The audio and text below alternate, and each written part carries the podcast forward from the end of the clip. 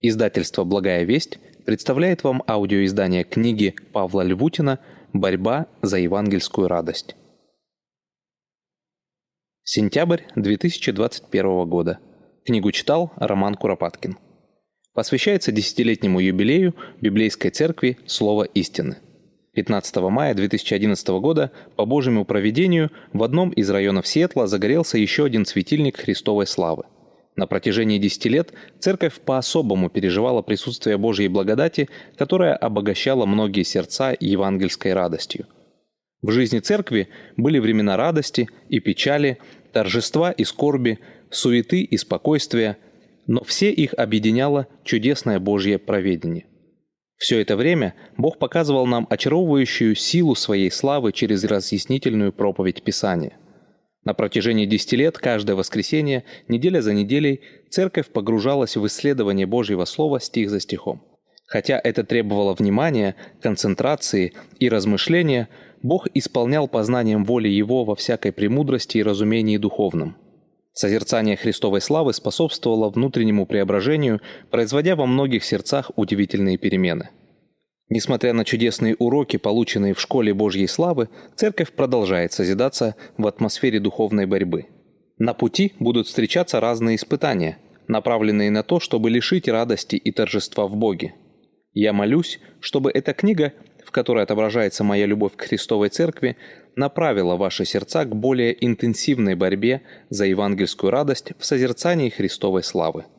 Пастор Павел Львутин, Библейская церковь Слова истины, Сиэтл, Вашингтон, США, 2021 год. Предисловие. Каждый день, независимо от нашего возраста, духовной зрелости и положения, мы переживаем борьбу за радость или счастье. Эта борьба объединяет все человечество – верующего и атеиста, взрослого и ребенка – человека, жившего в первом столетии после Рождества Христова, и человека, живущего в 21 веке. Блэс Паскаль, наблюдая за людьми, сказал, «Все люди стремятся к счастью, и из этого правила нет исключений. Способы у всех разные, но цель одна. Счастье – побудительный мотив любых поступков любого человека, даже того, кто собирается повеситься». Несмотря на то, что поиск счастья и радости является неотъемлемой частью человеческой жизни, сегодня мы живем в особое время, которое отмечено необычайным дефицитом радости. Малыши с ранних лет жалуются, что им скучно. С каждым днем возрастает количество самоубийств, особенно среди подростков и детей. В обществе все больше людей подвержены депрессии, поэтому профессия психолога становится все более востребованной. Экраны телевизоров переполнены различными юмористическими программами, стремящимися как-то развеселить людей. Но, несмотря на это, современное общество продолжает переживать дефицит радости и счастья. Это также сказалось на количестве разводов и конфликтов. Эта проблема не обошла стороной и церковь, где проповедуется об истинном смысле жизни. К сожалению, многие прихожане жалуются на отсутствие счастья, уныние, конфликты, пустоту, неудовлетворенность, зависимость, депрессию и так далее. От чего это произошло? Есть много объяснений, но основная причина заключается в том, что христиане стали искать радость не там, где ее можно найти. Вместо борьбы за радость в Боге, они стали бороться за радость в безопасной и комфортной жизни. Произошла подмена ценностей, которая стала также отражаться в жизни церкви. Люди начали больше жаждать гуманистические проповеди, которые начинаются с нужд человека и заканчиваются способом их удовлетворения. Слава Христа стала пренебрегаема, и одним из свидетельств этого является то, что многие прихожане не понимают этого термина. Они знают, что такое слава и кто такой Христос или Бог, но они не понимают, что означает Божья слава или слава Христа, не говоря уже о том, как за нее бороться.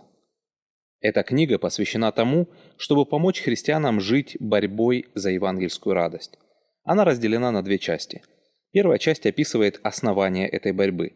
В первой главе мы увидим 10 причин того, почему евангельская радость является неотъемлемой частью христианской жизни. Во второй главе коснемся пяти отличительных черт евангельской радости. В третьей главе мы отметим четыре фундаментальных истины, без которых невозможно бороться за радость. В четвертой главе посмотрим на четыре грани наполнения радостью у истинного источника Божьей славы.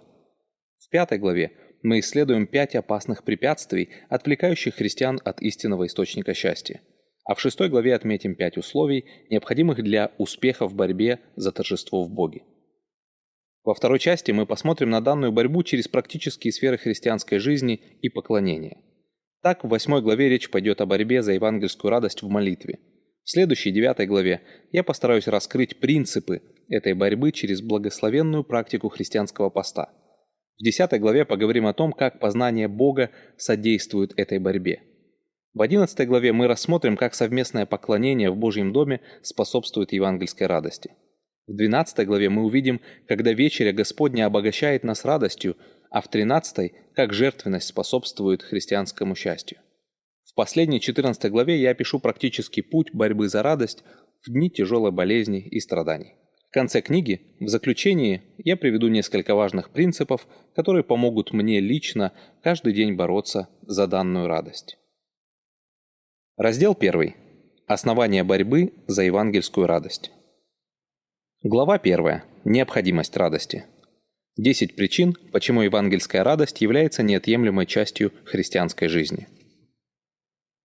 Под влиянием окружающего мира, который ради личного удовлетворения готов на многие сексуальные извращения, предательство, алчность, разводы и насилие, у некоторых христиан сформировалось мнение, что стремление к радости является признаком отсутствия духовной зрелости.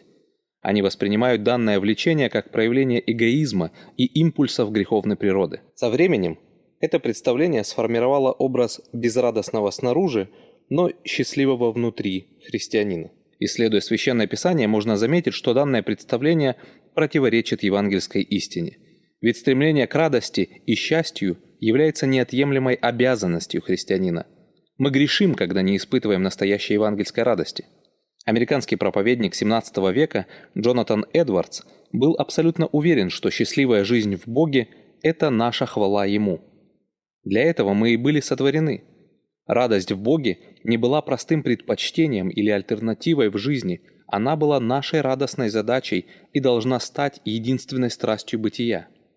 Ему вторит британский христианский писатель Клайв Льюис – как вам известно, обязанность каждого христианина быть настолько счастливым, насколько это возможно. Так почему каждый христианин должен стремиться к радости? Почему обязанностью каждого верующего является переживание истинного счастья?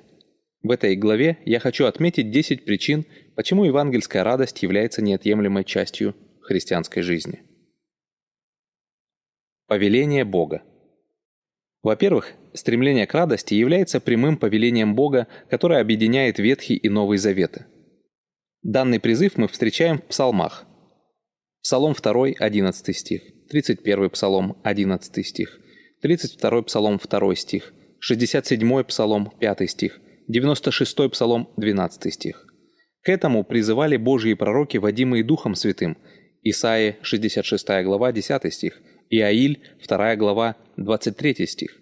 Об этом неоднократно говорил Иисус Христос на протяжении своего земного служения, Матфея 5 глава 12 стих, Евангелие от Луки 10 глава 20 стих и так далее.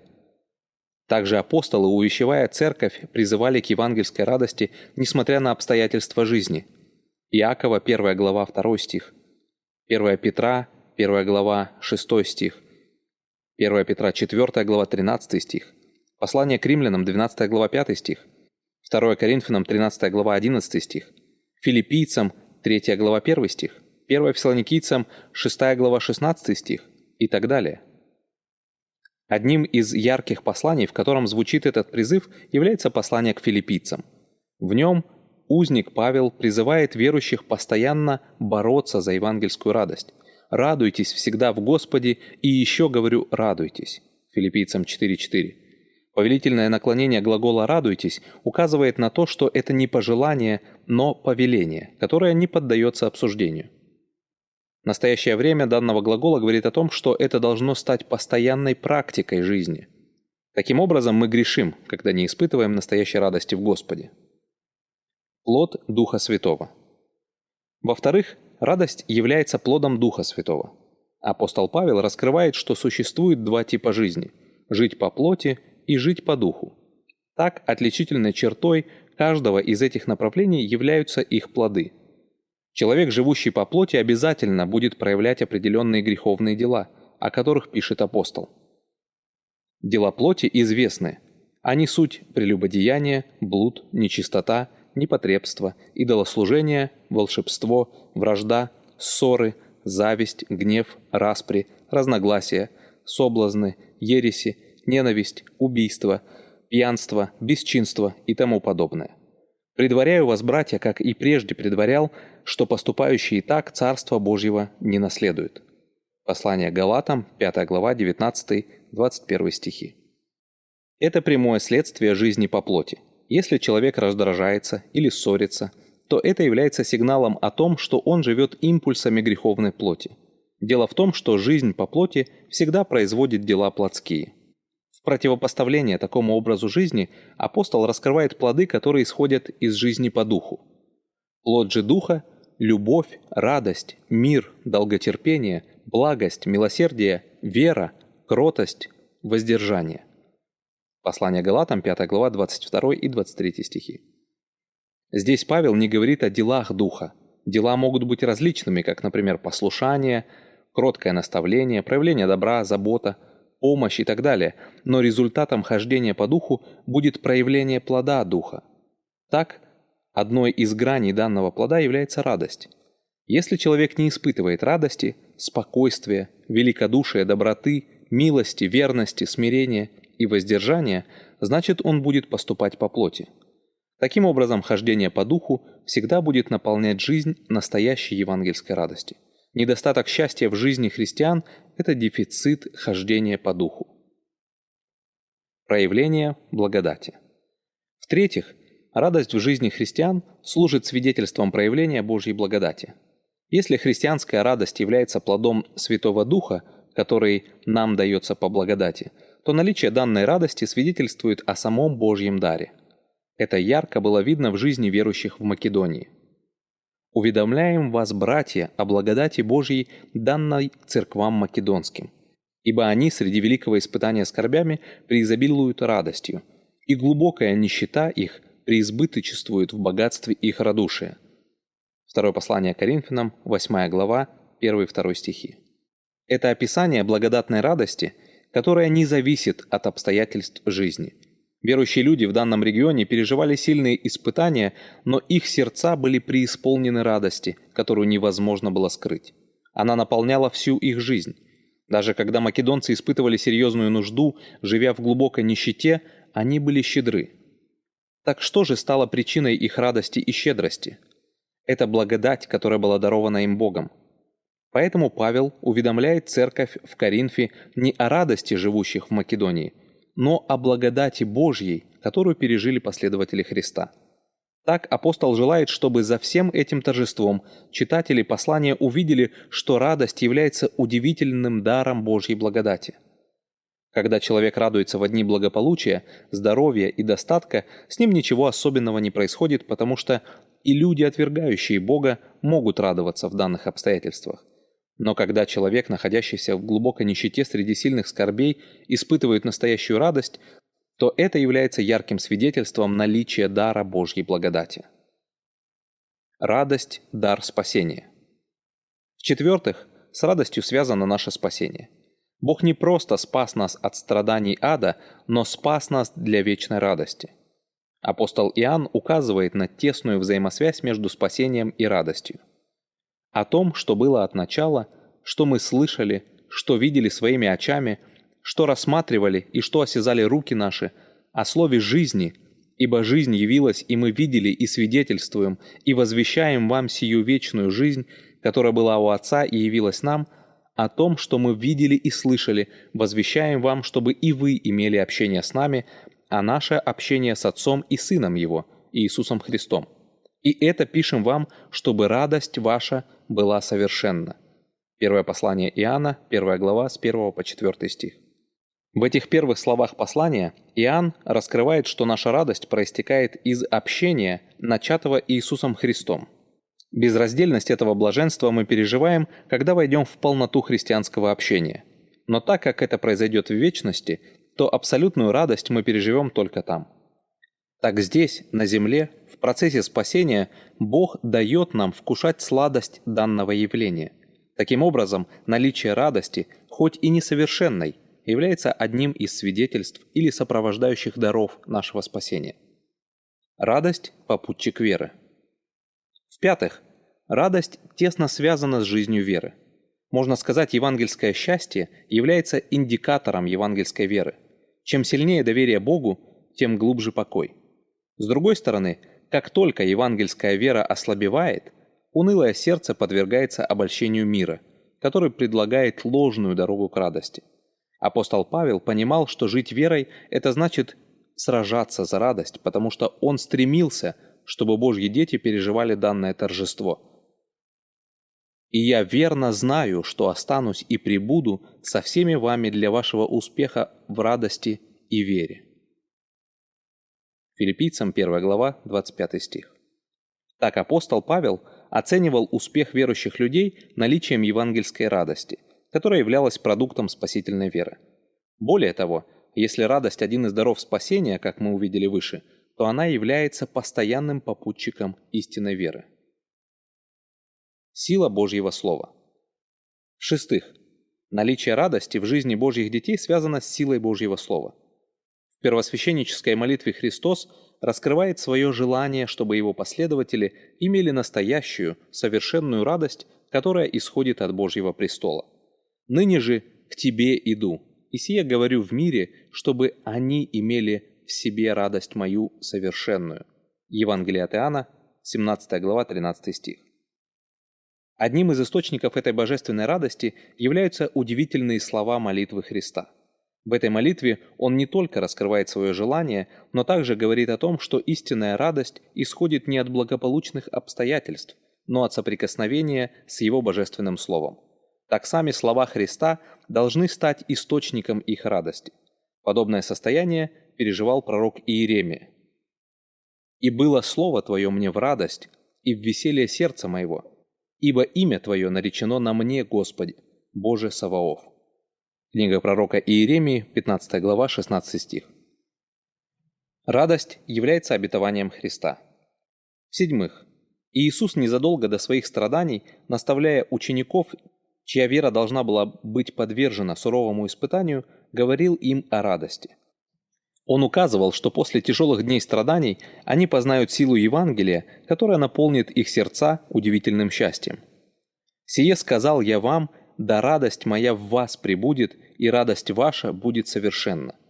Евангелие от Иоанна, 15 глава, 11 стих. «Истина, истина, говорю вам, вы восплачете и возрыдаете, а мир возрадуется. Вы печальны будете, но печаль ваша в радость будет». Евангелие от Иоанна, 16 глава, 20 стих. В этих словах Христос не призывает к радости, но констатирует факт. Настанет время, когда сердца учеников будут преисполнены ликования – в тот момент они переживут красоту Христова внутреннего торжества, то есть радость Христа. Это удивительное обетование Учителя. Соединившись с Ним, Его последователи переживут то, чем было наполнено Его сердце, а именно совершенную радость. Радость – результат молитвы во имя Христа. В-восьмых, еще одной причиной радости в жизни последователей Христа будет Божий ответ на просьбу во имя Христа – во время последней вечери учитель сказал, «До ныне вы ничего не просили во имя мое. Просите и получите, чтобы радость ваша была совершенна». Евангелие от Иоанна, 16 глава, 24 стих. Так желание христианина, чтобы Христова слава была проявлена в его жизни, станет причиной его молитвы. И ответ на эту молитву вызовет особое торжество души. Таким образом, причиной радости станет не решение каких-то жизненных проблем – но явление Христовой славы в его жизни. Евангелие приносит радость. В-девятых, радость является центром евангельской вести. Ангел провозглашал, что благовествование о славе Христа станет причиной великого торжества для многих людей. Ангел сказал пастухам, «Не бойтесь, я возвещаю вам великую радость, которая будет всем людям, ибо ныне родился вам в городе Давидовом Спаситель, который есть Христос Господь». Евангелие от Луки, 2 глава, 10 и 11 стихи. Соприкосновение с евангельской вестью и встреча со Христом производит в человеческом сердце настоящий радостный праздник. Радость свидетельствует об избрании. И последнее. Наличие евангельской радости является свидетельством Божьего избрания. Апостол Павел пишет верующим людям, живущим в Фессалониках – «Зная избрание ваше, возлюбленные Богом братья» 1 Фессалоникийцам 1 глава 4 стих, так откуда апостол был уверен, что они избраны Богом? Ответ мы находим в следующих стихах, где Павел раскрывает, что одним из свидетельств является принятие благовествования с радостью от Духа Святого. Потому что наше благовествование у вас было не только в слове, но и в силе, и во Святом Духе, и со многим удостоверением, так, как вы сами знаете, каковы мы были для вас между вами, и вы сделались подражателями нам и Господу, приняв слово при многих скорбях с радостью Духа Святого. Первое послание фессалоникийцам, 1 глава, 5 и 6 стихи. Уверенность в Божьем избрании – это не субъективное переживание, но объективная реальность. Бог свидетельствует об этом даром Духа Святого, который производит радость, проистекающую из евангельского слова. Радость – это не пожелание. Размышляя об этих десяти причинах, можно сделать вывод, что наличие радости в жизни христиан является не пожеланием, но тем, что будет сопровождать последователей Христа по всему их жизненному пути – Возрастать во спасении значит возрастать в евангельской радости. Чем больше человек становится похожим на Христа, тем в нем ярче проявляется плод Духа Святого – радость. Таким образом, христианская жизнь – это жизнь борьбы за евангельскую радость. Но что такое евангельская радость или радость в Боге? Чем она отличается от мирской радости, которую порою имеют люди, не познавшие славу Христа? Почему стремление к радости в Боге ведет к святости – а стремление к мирской радости, к угождению желаниям плоти. Об этом мы поговорим в следующей главе. Глава 2. Определение евангельской радости. Пять отличительных черт евангельской радости. Христианская радость или радость в Боге называется евангельской, потому что она пришла от Божьего трона через удивительную благую весть. Эта весть радикально отличается от всех псевдо- или ложных Евангелий. Так, если ложное Евангелие концентрируется на том, что человек должен сделать, чтобы заработать Божье расположение, именно это является основой всех религий мира, то только истинная евангельская весть раскрывает, что делает Бог, чтобы обогатить человека настоящей радостью. Именно в этой сфере постоянно идет борьба за Евангелие. Люди пытаются переместить акцент с деяний Бога на действия человека. Поэтому Евангелие приобретает человекоцентричный характер – эта борьба сопровождала людей на протяжении всего человечества и стала главной причиной отвержения Христа еврейским народом, который, утверждая собственную праведность, не покорился праведности Бога. Послание к римлянам, 10 глава, 3 и 4 стихи. Эта борьба продолжается и сегодня. Вместо того, чтобы созерцать деяния Бога, люди концентрируются на себе. Их самоправедность становится основанием для удовлетворения – и уверенности в спасении. Люди хотят, чтобы Евангелие начиналось с их выбора и заканчивалось их верностью. Они хотят быть в центре всего. И это не случайно. Дело в том, что после грехопадения человек провозгласил себя Богом, поэтому стал считать, что он имеет право распоряжаться своей судьбой. Это стремление лишает его благодатной радости, потому что в нем нет ничего того, что могло бы заработать Божье расположение. Более того, чем яснее человек начинает видеть истинное состояние своей души и красоту Божьей святости, тем больше его сердце погружается в уныние, лишаясь истинной причины для торжества. Евангелист Лука, начиная свое повествование, сразу задает правильный тон, раскрывая, что истинная весть Евангелия не о том, что должен делать человек, чтобы заработать Божье расположение, но что делает Бог для его спасения. Не случайно это повествование начинается с Божьего благовествования Захарии. Ангел сказал ему в ответ, «Я Гавриил, предстоящий перед Богом, и послан говорить с тобой и благовестить тебе это».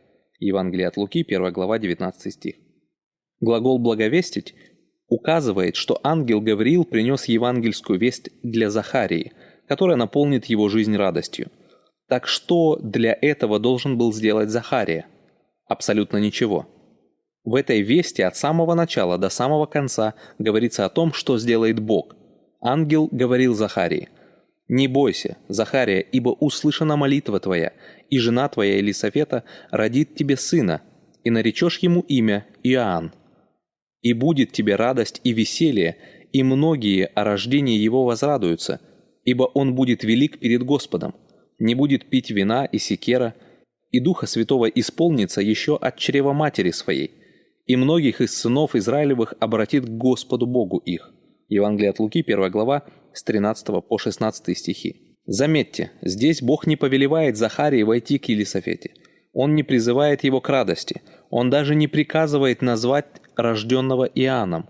Здесь ангел только констатирует факт, что это точно произойдет, вследствие чего его сердце наполнится настоящей радостью. Более того, это произойдет даже тогда, когда Захария проявляет неверие в Божью весть. Так маловерие священника не могло помешать Божьему замыслу, потому что это повествование не о том, что должен сделать Захария, но то, что сделает Бог, чтобы наполнить его сердце торжеством. Через некоторое время ангел Гавриил несет божественную весть Марии, находящейся в Назарете. И в этом благовествовании также нет призыва, кроме одного – «радуйся». Так почему Мария должна радоваться? Ответ мы находим в словах, адресованных ей. «И сказал ей ангел, не бойся, Мария, ибо ты обрела благодать у Бога. И вот зачнешь в чреве, и родишь сына, и наречешь ему имя Иисус. Он будет велик и наречется сыном Всевышнего, и даст ему Господь Бог престол Давида отца его, и будет царствовать над домом Иакова вовеки, и царству его не будет конца». Евангелие от Луки, 1 глава, с 30 по 33 стихи. Заметьте, здесь вновь нет повеления – Ангел не призывает ее зачать, родить и назвать дитя Иисусом. Здесь только констатация фактов. Более того, это произойдет даже тогда, когда Мария мужа не знала. Кто-то спросит, так зачем Бог послал ангела к Захарии и Марии, когда от них ничего не требовалось? Неужели он не мог это исполнить, не сообщив им об этом заранее? Разумеется, мог и исполнил бы. Именно в этом красота Евангелия. Евангелие – это весть о деяниях Бога. В нем Бог по своей благодати раскрывает удивительную славу своей доброты. Поэтому она по-особому трогает сердца людей, обогащая их радостью. Через некоторое время ангел Гавриил приносит весть Евангелия пастухам, находящимся в полях Вифлеема. Его слова пропитаны удивительным обетованием радости. «И сказал им ангел, «Не бойтесь, я возвещаю вам великую радость, которая будет всем людям. Ибо ныне родился вам в городе Давидовом Спаситель, который есть Христос Господь. И вот вам знак. Вы найдете младенца в пеленах, лежащего в яслях. Евангелие от Луки, 2 глава, с 10 по 12 стихи.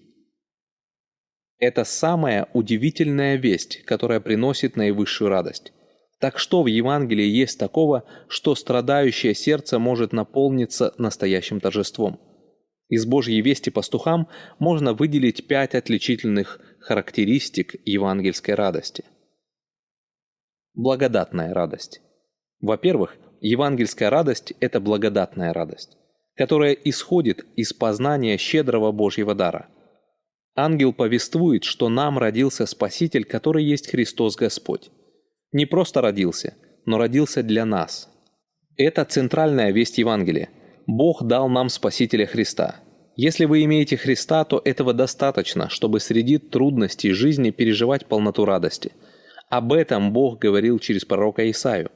«Ты умножишь народ, увеличишь радость его.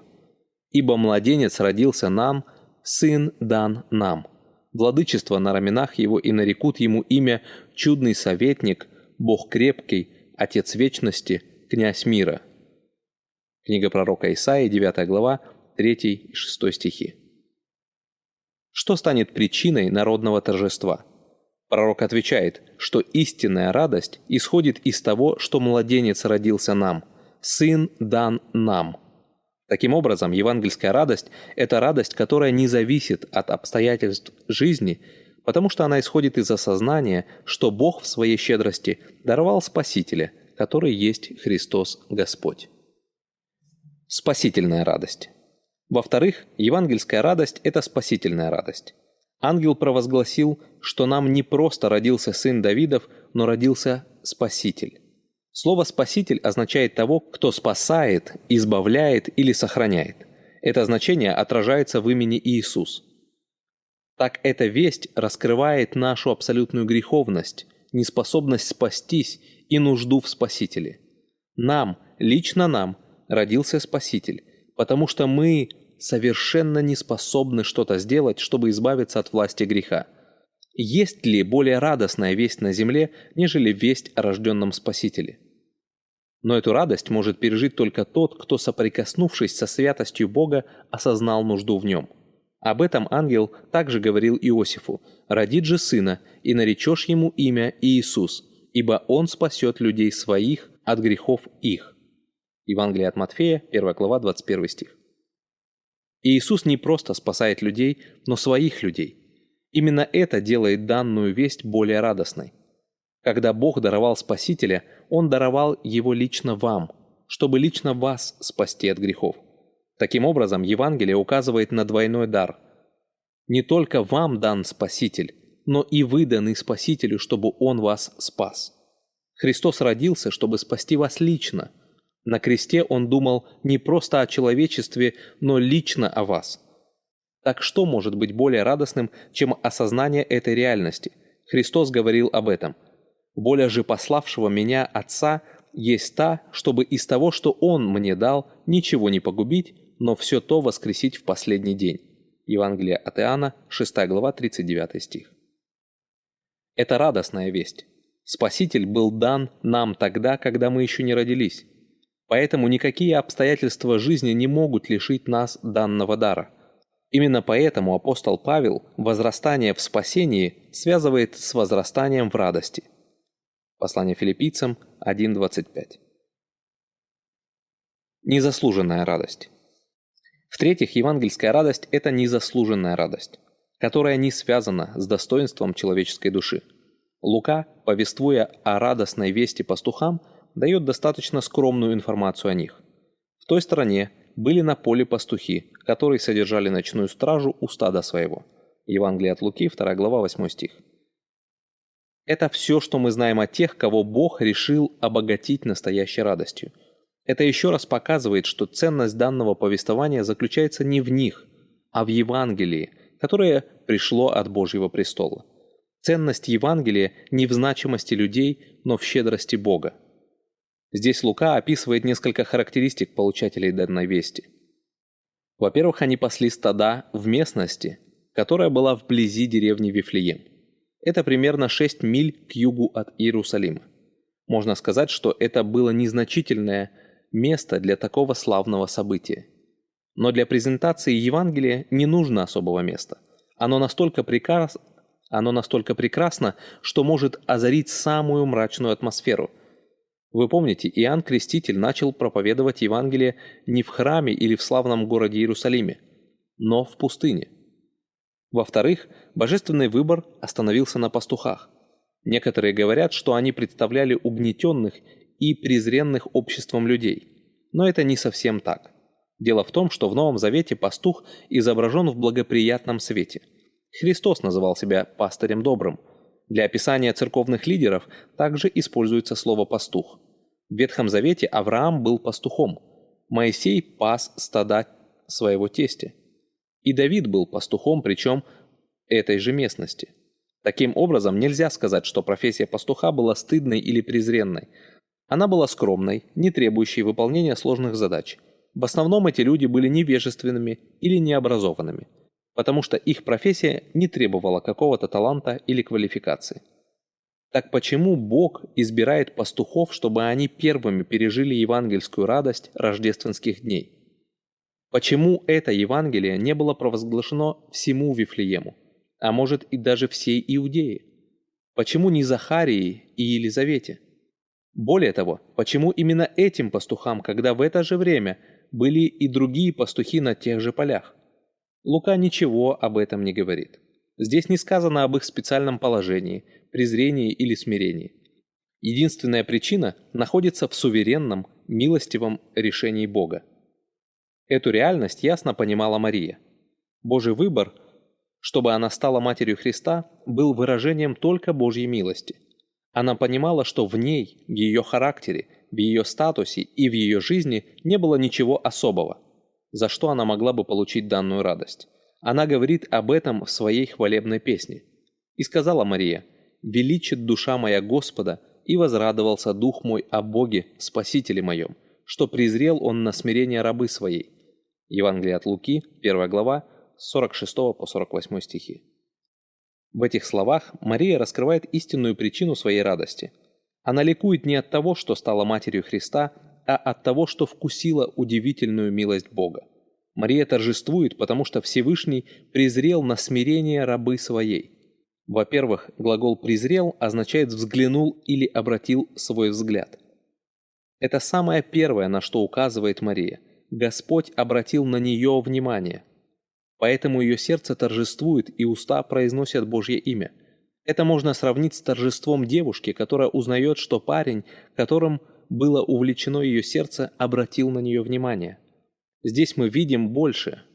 Сам Бог, владыка земли, обратил на нее внимание. Поэтому Мария в восторге восклицает «Сильно радуется мое сердце о Боге, потому что Он обратил на меня внимание». Подумайте, что может быть славнее того, когда Бог обращает на нас свое внимание? Во-вторых, слово «смирение» означает малость, ничтожность, что указывает на ее низкое положение. Данное греческое слово используется в переводе Ветхого Завета Септуагинте, когда речь идет о низком или бедственном положении. Книга Бытие, 29 глава, 31 стих. Второе царство, 16 глава, 12 стих. Мария понимала, что она никто в этом мире, ее положение незнатное, и богатством ей не похвалиться. Но Бог по своей милости избрал ее, чтобы обогатить настоящей евангельской радостью. Суверенная радость.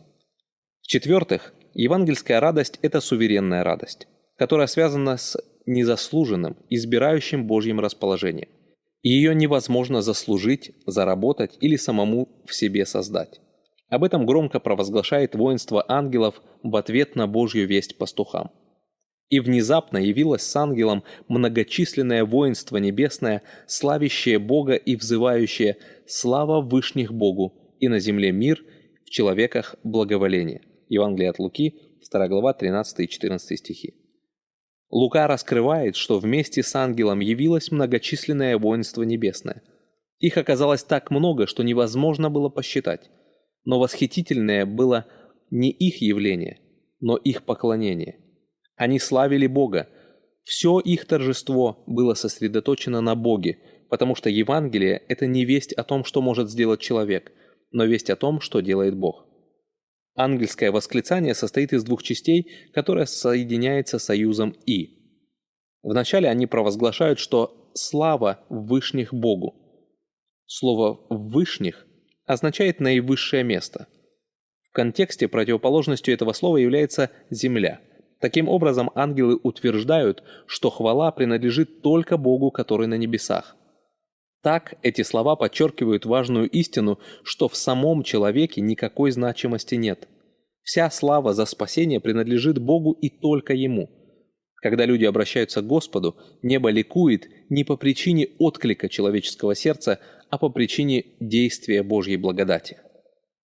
Это еще ярче видно во второй части восклицания, где они провозглашают, что на земле мир.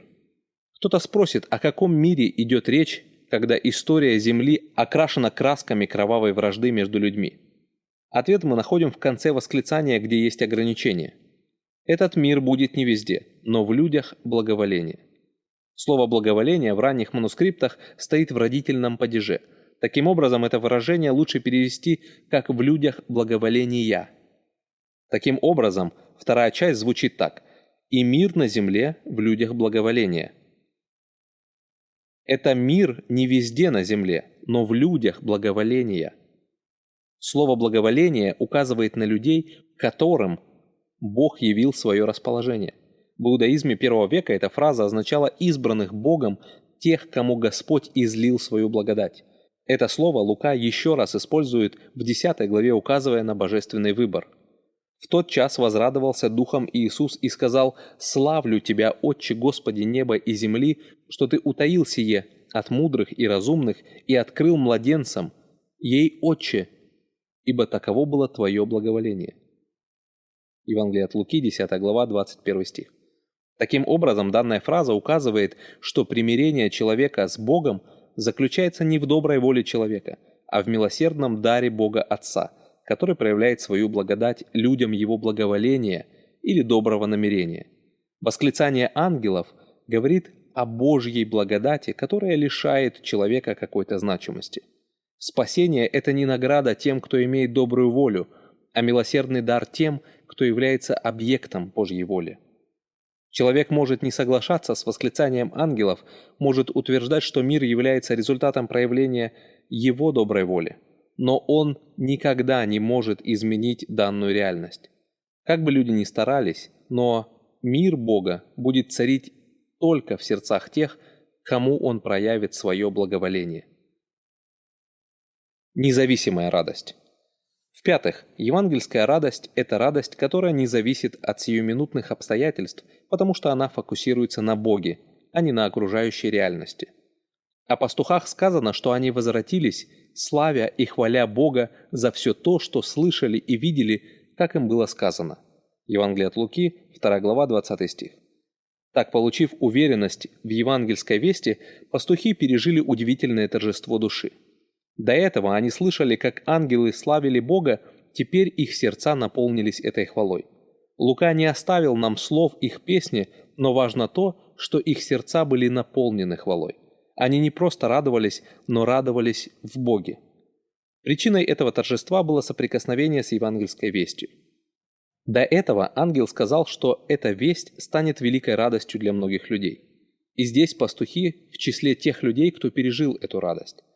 Она не исходила из того, что, встретившись с рожденным младенцем, они освободились от страданий, болезней и нищеты. Нет, они радовались незаслуженному, благодатному, суверенному Божьему дару, принадлежности Спасителю Христу. Именно эту радость пережили верующие в Македонии. Уведомляем вас, братья, о благодати Божьей, данной церквам македонским. Ибо они среди великого испытания скорбями преизобилуют радостью, и глубокая нищета их преизбыточествует в богатстве их радушия. Второе послание Коринфянам, 8 глава, 1 и 2 стихи. Евангельская радость не зависит от здоровья, богатства и благополучных обстоятельств жизни, потому что она является результатом познания славного Божьего дара.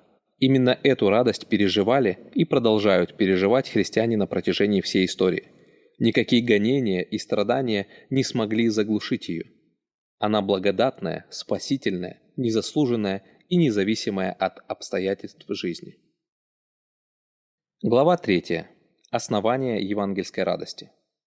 Четыре фундаментальных истины, без которых невозможно бороться за радость. Мы живем в мире, где радость и счастье играют решающую роль. Каждый человек, независимо от времени и места обитания, движим стремлением быть счастливым. Это чувство объединяет всех людей. Более того, оно появилось не само собой и не является продуктом эволюции, но было создано Богом. Вечно счастливый Бог создал людей, способных переживать радость и счастье, поэтому данное переживание является отражением Его славы. В этой главе мы коснемся четырех фундаментальных истин, без которых невозможно бороться за радость. Во-первых, они являются светом, который освещает истины Божьего Слова, помогая нам понимать настоящий смысл Писания. Во-вторых, они являются светильником, освещающим мрак этого мира, помогая нам видеть реальность жизни глазами Бога. В-третьих, они являются указателем, ведущим к настоящей радости. Это четыре истины о счастливом Боге, о котором апостол Павел пишет Тимофею, «по славному благовестию блаженного Бога, которое мне вверено». Первое послание Тимофею, 1 глава, 11 стих. Слово «блаженный» означает абсолютно счастливый или постоянно переживающий полноту радости и счастья. Так что делает Бога счастливым? Люди на этой земле постоянно ищут счастье, но не могут его найти. Паскаль после долгих исканий сказал – мы никогда не живем, но только надеемся жить. И так как мы постоянно надеемся быть счастливыми, то отсюда неизбежно следует, что мы никогда не бываем счастливы. Но апостол Павел раскрывает другую реальность. Есть абсолютно счастливая личность, и ею является Бог. Так что делает Бога счастливым или радостным? Это его отношение к своей славе. Бог любит свою славу. Во-первых, Священное Писание раскрывает, что Бог любит свою славу больше всего. Это первая фундаментальная истина, которая должна пропитать наше сознание. Именно эта любовь очень ярко выражается в особой любви Отца к Сыну, который есть отражение Его славы. Особенность этой любви ярко показана в эпизоде крещения Иисуса, когда Бог прямо и явно называет Христа избранным Мессией. Когда же крестился весь народ, и Иисус, крестившись, молился, отверзлось небо, и Дух Святой не сшел на него в телесном виде, как голубь, и был глаз с небес, глаголющий «Ты, Сын мой возлюбленный, в Тебе мое благоволение». Евангелие от Луки, 3 глава, 21 и 22 стихи. Слово «возлюбленный» передает глубину, красоту и силу отношений. Здесь отображается великая любовь отца к сыну – Отец любит Сына, потому что в нем он видит удивительное сияние своей святости или совершенства. Именно в этом сущность всего бытия. Мы созданы, чтобы любить то, что любит Творец. Это его великолепную славу. Более того, человек, любящий Божью славу, будет любить Иисуса Христа точно так же, как Божью славу, потому что Христос обладает всей этой славой. Джон Пайпер отмечает, что роль Духа Святого – гореть во мне тем огнем, которым он горит от вечности, огнем Божьей любви к Богу. Именно эта любовь Бога к собственной славе наполняет небо атмосферой радости и счастья. Отец любит Сына, Сын любит Отца, Дух Святой любит Сына и Отца и наоборот. Так данная любовь тесно связана с любовью Бога к собственной славе. Это то, что должно стать двигателем нашей жизни. Когда законник спросил Христа, какая наибольшая заповедь, Иисус сказал не только о любви к Богу, но и указал на причину этой любви. Иисус отвечал ему, «Первая из всех заповедей, слушай, Израиль, Господь Бог наш, Господь единый. И возлюби Господа Бога твоего всем сердцем твоим, и всею душою твоею, и всем разумением твоим, и всею крепостью твоею. Вот первая заповедь». Евангелие от Марка, 12 глава, 29 и 30 стихи. Так почему нужно любить Бога всем своим существом? Потому что Господь Бог един есть. Он единственная, совершенная реальность. Когда эта любовь приходит к человеку, тогда его сердце наполняется счастьем и торжеством. Более того, любящие Божью славу обязательно будут любить Божьих детей, потому что в них они будут видеть отображение славы Творца. Бог наслаждается своей славой. Во-вторых, Писание раскрывает, что Бог не только любит свою славу, но она приносит ему наслаждение и радость. Созерцание ее делает Бога счастливым или блаженным. Об этом Бог говорил Христу после крещения. «И глаз был с небес, Ты, Сын мой возлюбленный, в котором мое благоволение». Евангелие от Марка, 1 глава, 11 стих. Слово «благоволение» имеет значение одобрения, удовлетворения или наслаждения. Таким образом, отец, не найдя никакого несовершенства в сыне, был полностью им удовлетворен. Бог испытывает блаженство в созерцании славы Христа. Именно эта реальность делает небо местом неприходящей радости и наслаждения. Осознание этого имеет практическое значение для каждого из нас. Оно помогает нам понять, как человек может приносить радость Творцу. Бог через пророка Исаию раскрывает, что искупленные Божьи дети станут причиной его радости – как юноша сочетается с девою, так сочетаются с тобою сыновья твои. И как жених радуется о невесте, так будет радоваться о тебе Бог твой». Книга пророка Исаии, 62 глава, 5 стих. Здесь радость Господа сравнивается с радостью жениха и невесты, которые находят удовлетворение друг в друге. Так что же в человеке может удовлетворить Бога? Как творение может принести настоящую радость Творцу? Это связано не с человеком, но с действием Божьей благодати. Апостол Павел пишет, что наше спасение исходит от преображающей силы Божьей благодати. Мы же все, открытым лицом, как в зеркале, взирая на славу Господню, преображаемся в тот же образ от славы в славу, как от Господня Духа.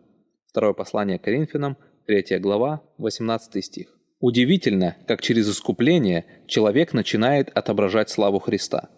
А так как Бог любит свою славу и радуется в ней, то, видя ее в искупленных детях, он наполняется торжеством. Эта реальность полностью разбивает идолопоклонническое мировоззрение человекоцентризма. Люди могут радовать Бога только тогда, когда в них отражается слава Христа. Именно поэтому их жизнь должна быть христоцентричной.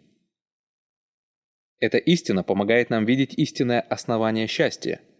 Если настоящее блаженство неразрывно связано с любовью к Божьей славе, то данная любовь всегда будет производить в сердце торжество.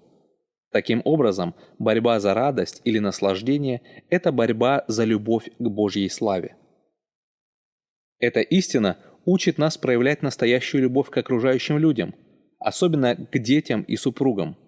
Если любовь – это желание счастья другому – а вы знаете, что истинное счастье находится только в созерцании совершенства Бога, то вы будете прилагать все усилия, чтобы раскрыть славу Христа, явленную в вас. Помните, ничто не сделает счастливым ваших супругов, детей или друзей, как только любовь к Божьей славе. Именно поэтому Христос, любя учеников, желал, чтобы они наслаждались Его славой. Перед страданиями Он молился «Отче, которых Ты дал мне, Хочу, чтобы там, где я, и они были со мной, да видят славу мою, которую Ты дал мне, потому что возлюбил меня прежде основания мира». Евангелие от Иоанна, 17 глава, 24 стих. Это желание Христа, чтобы каждый искупленный мог в совершенстве соприкоснуться с ярким светом Его славы, для того, чтобы пережить истинную радость и счастье. Бог движим своей славой.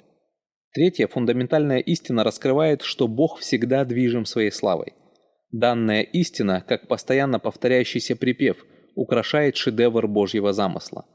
Как мы поем в одной песне «В похвалу своей славы, в похвалу благодати своей, в похвалу своей славы ты, Бог, спасаешь людей». Так Бог с настойчивостью говорит, что Он настолько любит свою славу, что все делает ради нее.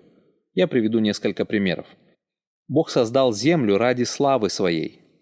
Псалом 18, 2 стих. Бог спасает человека ради славы своей. Книга пророка Иезекииля, 36 глава, с 22 по 32 стихи. И послание Ефесянам, 1 глава, с 4 по 6 стихи. Бог проявляет милость и гнев ради славы своей. Послание к римлянам, 9 глава, 22 и 23 стихи. Бог ожесточает людей ради славы своей. Исход, 14 глава, 4 стих. Бог производит суд ради славы своей. Книга пророка Иезекииля, 39 глава, 21 стих. Бог заботится о нас ради славы своей.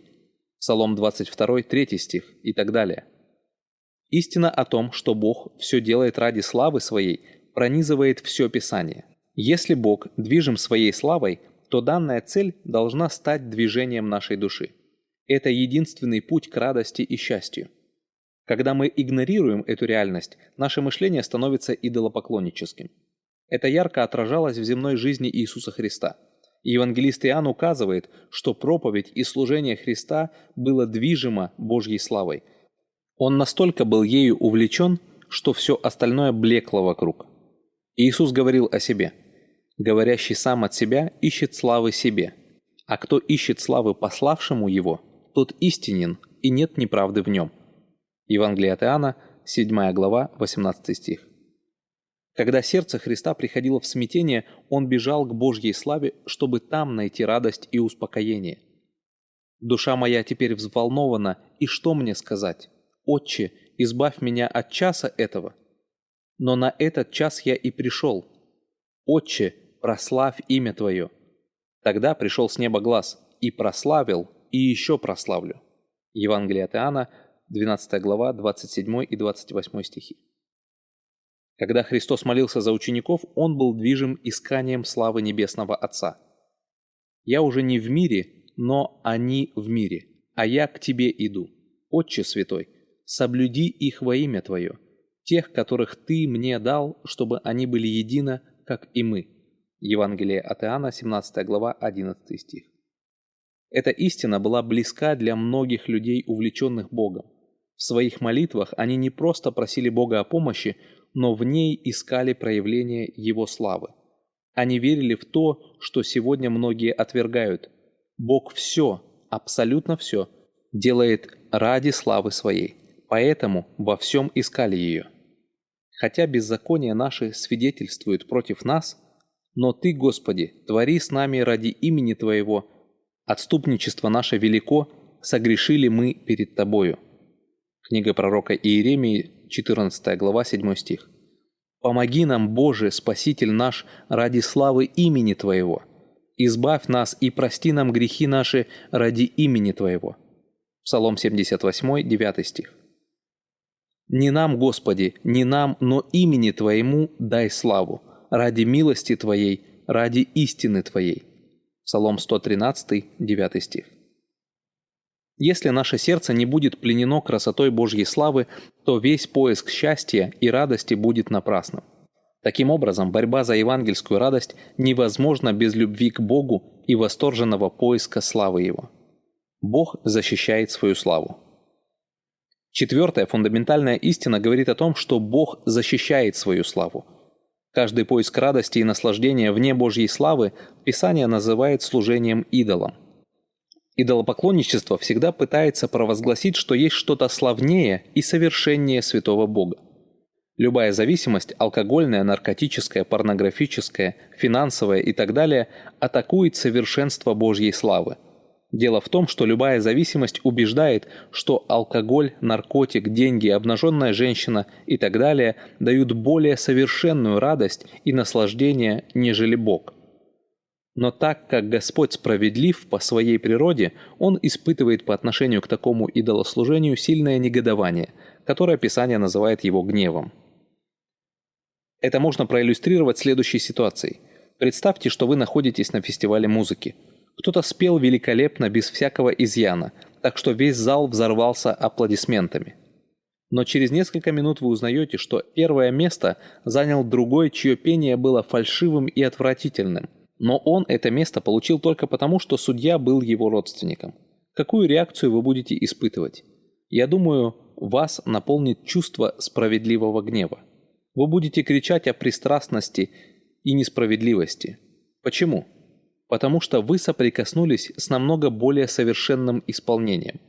Подобное происходит со справедливым Богом. Когда он видит человека, который на основании своей похоти, порочное и ничтожное называет совершенным – и живет ради него, при этом отвергая совершенство Божьей святости, Творец наполняется негодованием и яростью. Поэтому апостол Павел пишет, что грехи идолопоклонства не должны даже упоминаться, как прилично святым. Послание Ефесянам, 5 глава, 3 стих. Единственное, что с ними нужно сделать, это предать смерти – Итак, умертвите земные члены ваши, блуд, нечистоту, страсть, злую похоть и любостяжание, которое есть идолослужение, за которые гнев Божий грядет на сынов противления. Послание Колоссянам, 3 глава, 5 и 6 стихи.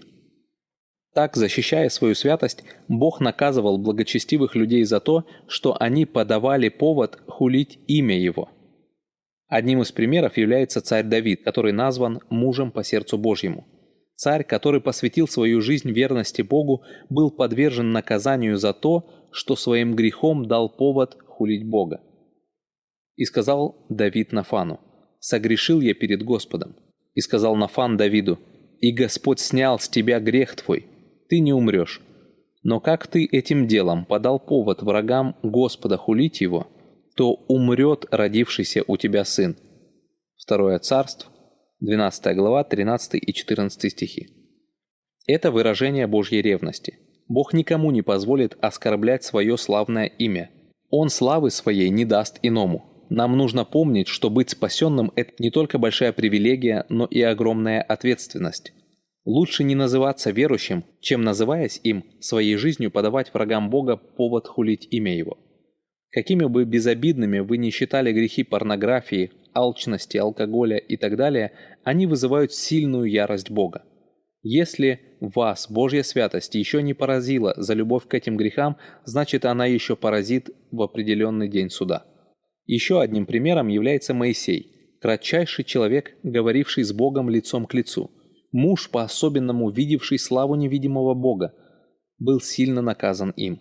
Во время очередного ропота народа Бог сказал Моисею, «Возьми жезл и собери общество, ты и Аарон, брат твой, и скажите в глазах их скале, и она даст из себя воду, и так ты изведешь им воду из скалы и напоишь общество и скот его». И взял Моисей жезл от лица Господа, как он повелел ему. Числа 20 глава, 8 и 9 стихи. Бог дал определенную цель служения. «Изведешь им воду из скалы и напоишь общество и скот его». Бог также дал метод этого служения. «Ты и Аарон, брат твой, и скажете в глазах народа их скале». Но Моисей во гневе решил поступить по собственной воле. «И собрали Моисей и Аарон народ к скале, и сказал он им, «Послушайте, непокорный, разве нам из этой скалы извести для вас воду?» И поднял Моисей руку свою и ударил в скалу жезлом своим дважды, и потекло много воды, и пило общество и скот его. Числа 20 глава 10 и 11 стихи. Моисей указывает, что он поднял руку свою и ударил в скалу жезлом своим дважды. Несмотря на непослушание, он пережил поразительный результат. И потекло много воды, и пило общество и скот его – по человеческим меркам это было успешное служение. Моисей достиг цели и результата, поставленного Богом, который совершил чудо. Послал воду из скалы. Народ ликовал, утоляя жажду. В стане был праздник, люди прославляли Бога, но на небе была совершенно другая реакция.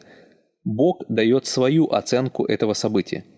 «И сказал Господь Моисею и Аарону, за то, что вы не поверили мне, чтобы явить святость мою перед очами сынов Израилевых, не введете вы народа сего в землю, которую я даю ему». Числа, 20 глава, 12 стих. За что такое суровое наказание? За то, что Моисей не поверил Богу и не явил святость его? Сколько Моисей не просил Господа, чтобы он отменил это наказание, этого не произошло. Помните, Бог любит свою святость и находит настоящее удовлетворение в ней – потому что в своей справедливости защищает ее честь. Он никому не позволит превознести что-то, кроме него самого.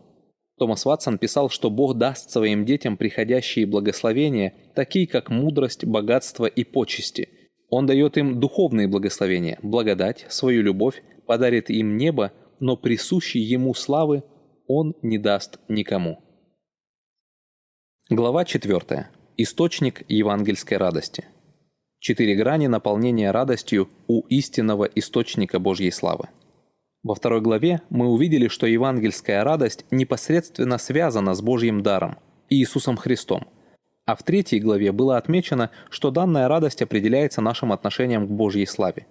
Нужно помнить, что это не две противоположные или дополняющие друг друга идеи, а наоборот, разные грани одной и той же истины. Дело в том, что единственное основание евангельской радости – любовь к Божьей славе, которая явлена в Иисусе Христе. Евангелист Иоанн в начале благовествования указывает, что Христос есть полное отражение славы Отца. «И Слово стало плотью, и обитало с нами, полное благодати и истины, и мы видели славу Его, славу, как единородного от Отца. Бога не видел никто никогда, единородный Сын, сущий в недре отчим, Он явил». Евангелие от Иоанна, 1 глава, 14 и 18 стихи. Если мы хотим познавать славу Творца, то единственный путь к этому – это видеть ее в Иисусе Христе. Бог послал нам единородного Сына, чтобы через созерцание Его красоты мы могли пережить настоящее евангельское торжество. Именно в этом заключается смысл спасения, о чем апостол Павел писал верующим в Коринфе – если же и закрыто благовествование наше, то закрыто для погибающих, для неверующих, у которых Бог века сего ослепил умы, чтобы для них не воссиял свет благовествования о славе Христа, который есть образ Бога невидимого. Ибо мы не себя проповедуем, но Христа и Иисуса Господа – а мы рабы ваши для Иисуса, потому что Бог, повелевший из тьмы воссиять свету, озарил наши сердца, дабы просветить нас познанием славы Божьей в лице Иисуса Христа». Второе послание Коринфянам, 4 глава, с 3 по 6 стихи. Таким образом, Христос является и проводником, и источником Божьей славы. Познавая Его, мы познаем величие Бога, и это наполняет нас непревзойденной радостью. Отношение к Божьей славе прямо пропорционально нашему отношению к Иисусу Христу. Любить Божью славу – это и значит любить Христа. Жить ради Божьей славы – это и значит жить ради Его Сына. А пить из источника Божьей славы – это значит утолять свою жажду Иисусом Христом. Но что значит принять Христа как единственный источник радости и счастья? Что значит познавать Бога в лице Иисуса Христа? В этой главе я хочу отметить четыре грани, помогающие понять, что значит бежать к истинному источнику евангельской радости. Признай Христа как единственный смысл жизни. Дело в том, что любую цель можно выразить двумя словами – слава и радость. Слава указывает на то, чем очаровано сердце, а радость раскрывает чувство восторга, удовлетворения и счастья, которое переживает человек. Эти два слова взаимосвязаны, так как каждый человек пытается пережить радость в том, что для него славно, или в том, чем очаровано его сердце. Чтобы увидеть истинный смысл своей жизни, нужно посмотреть, в чем мое сердце находит наслаждение. Обычно человек, когда несчастен или печален, мечтает о том, что сделает его счастливым. Проанализируйте, о чем вы думаете или мечтаете в тот момент. Что может наполнить вашу жизнь счастьем? С другой стороны, поразмыслите, что делает вас несчастным. Что вас больше всего расстраивает и лишает радости? Отвечая на эти вопросы, вы можете увидеть истинную цель вашей жизни. Важно помнить, что цель жизни – это не то, что мы декларируем, даже не то, чем мы хотели бы жить. Цель – это то, чем мы живем – чем очаровано наше сердце и в чем оно находит радость и счастье. В послании к филиппийцам апостол Павел пишет о движении всей своей жизни, своего сердца и своей души. Он указывает на цель, ради которой, как мы поем в одном псалме, стоит смиряться, стоит бороться, стоит за это жизнь всю отдать. «Ибо для меня жизнь Христос и смерть – приобретение». Если же жизнь во плоти доставляет плод моему делу, то не знаю, что избрать. Влечет меня и то, и другое. Имею желание разрешиться и быть со Христом, потому что это несравненно лучше. Послание к филиппийцам, 1 глава, с 21 по 23 стихи. Здесь апостол говорит, что истинную цель жизни или полноту радости невозможно достичь только стремлением в земной жизни. Она настолько уникальна и ценна, что требует полного посвящения. Ее невозможно достигнуть, не пережив смерть. Можно сказать, что наш враг, смерть, уже не приносит зло. Но Бог посредством креста Христова превращает это зло в инструмент, который способствует достижению наилучшей цели. Павел называет смерть приобретением. Это банковский термин, который указывает на определенную прибыль или доход. Апостол считает смерть инструментом, который принесет прибыль. Почему приобретение?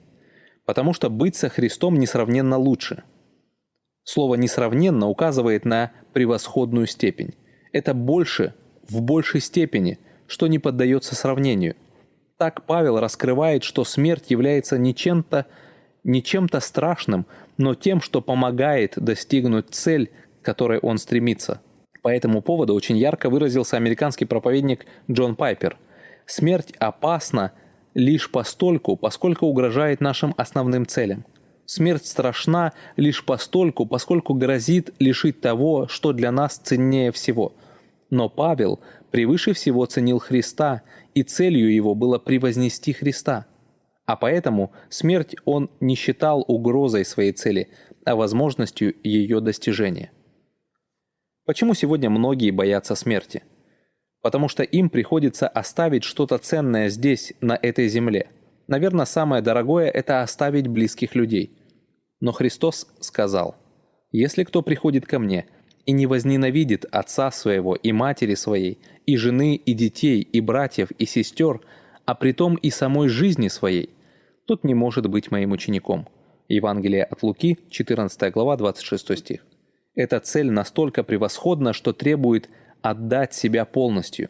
Нет на земле ничего, что можно было бы сравнить с ней – в нашей жизни цену, которую мы готовы платить, часто определяет ценность приобретаемого дара.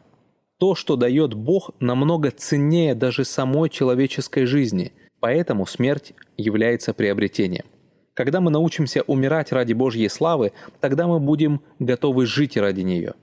Размышляя над этой темой, я задался вопросом, какая Страна самая опасная для христианина. Это не Северная Корея, не Иран и даже не Китай. Это страна, в которой мы с вами живем. Комфорт и философия жизни стали причинами номинального христианства. Христос сказал, кто не возненавидит самой жизни, не может быть моим учеником. В другом месте евангелист Матфей передает подобную идею Иисуса Христа. «Кто любит отца или мать более, нежели меня, недостоин меня. И кто любит сына или дочь более, нежели меня, недостоин меня. И кто не берет креста своего и следует за мной, тот недостоин меня. Сберегший душу свою потеряет ее, а потерявший душу свою ради меня сбережет ее». Евангелие от Матфея, 10 глава, с 37 по 39 стихи. В этих словах Христос провозглашает, что следование за Ним без взятия креста – это напрасно прожитая жизнь. Взять крест – это не просто принять свою судьбу, но положить свою жизнь на алтарь ради дара Божьей благодати Иисуса Христа. В другом месте Христос указывает, что потерять душу свою ради Него значит отказаться от всех сокровищ этого мира ради одной драгоценности – Божьей славы. Тогда Иисус сказал ученикам Своим – если кто хочет идти за мною, отвергни себя, и возьми крест свой, и следуй за мною. Ибо кто хочет душу свою сберечь, тот потеряет ее, а кто потеряет душу свою ради меня, тот обретет ее. Какая польза человеку, если он приобретет весь мир, а душе своей повредит? Или какой выкуп даст человек за душу свою?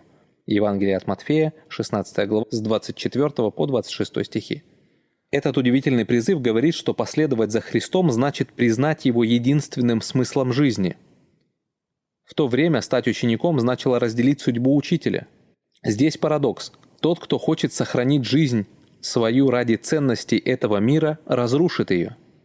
Но кто положит свою жизнь на алтарь ради следования за Христом, обретет настоящую жизнь, наполненную евангельской радостью и счастьем. Приобрети Христа как сокровище. Признание Христа наивысшей ценностью подразумевает приобретение Его как сокровище.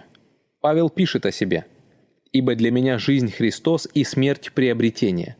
Если же жизнь во плоти доставляет плод моему делу, то не знаю, что избрать. Влечет меня и то, и другое, имею желание разрешиться и быть со Христом, потому что это несравненно лучше». Послание к филиппийцам, 1 глава, с 21 по 23 стихи.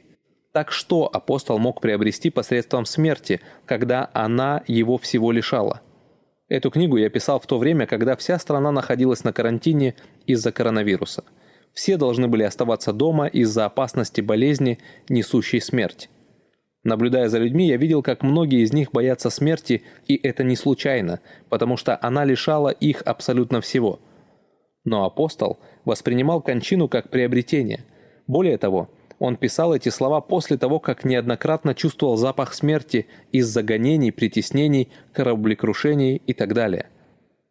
Даже в данный момент он находился в заключении, которое могло закончиться смертью.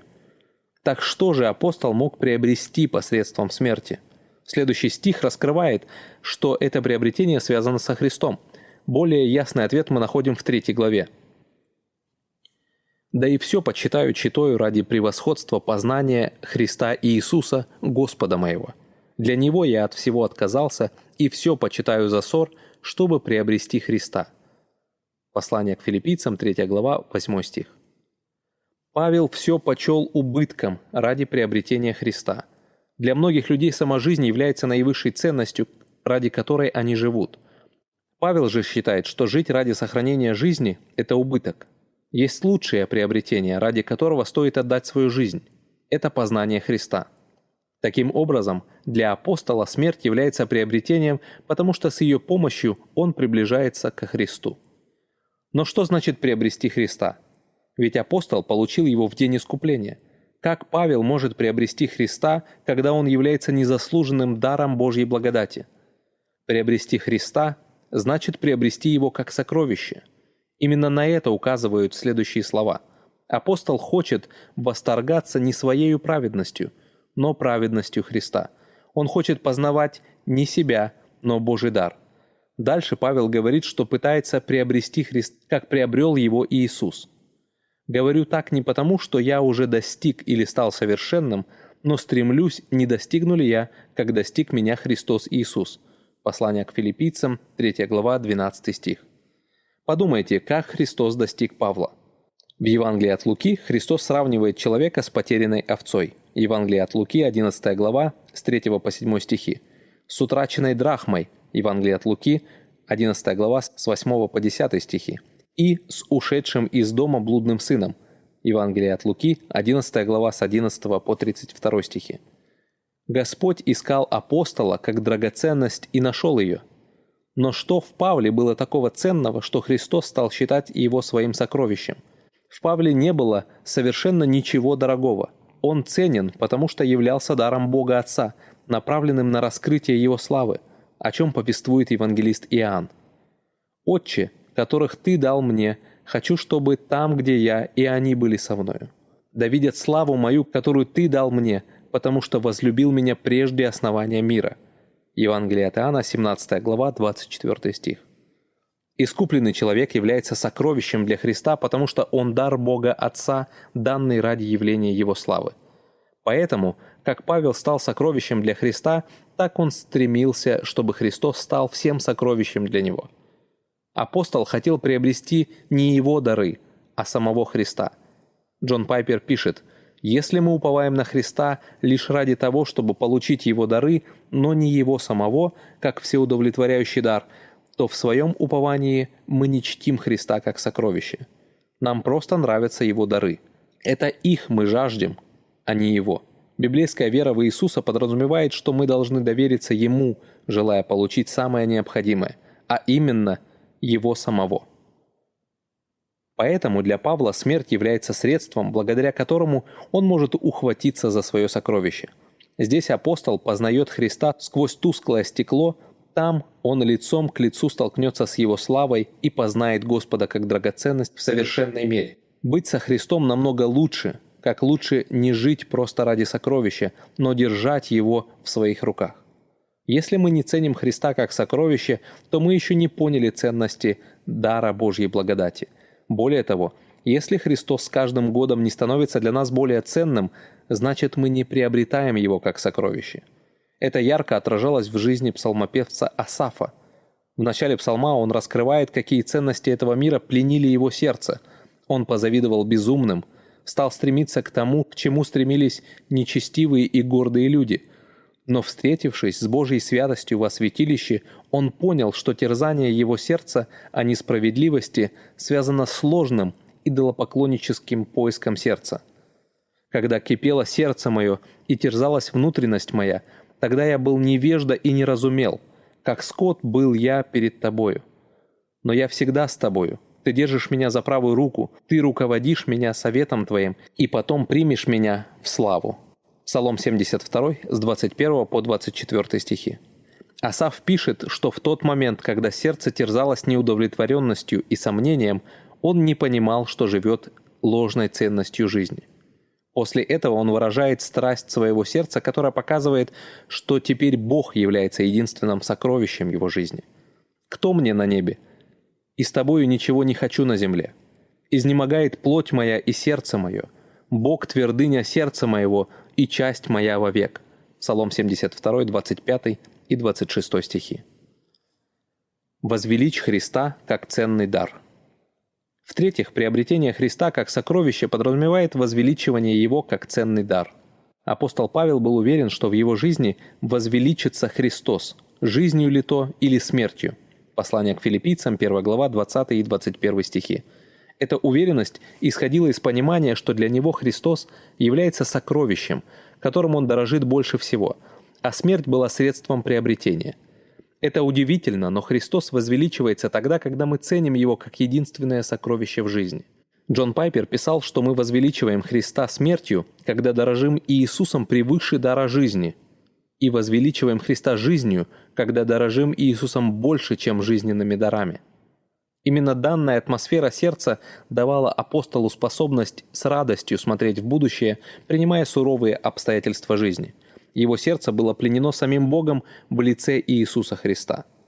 «Но я ни на что не взираю и не дорожу своей жизнью, только бы с радостью совершить поприще мое и служение, которое я принял от Господа Иисуса, проповедать Евангелие благодати Божьей».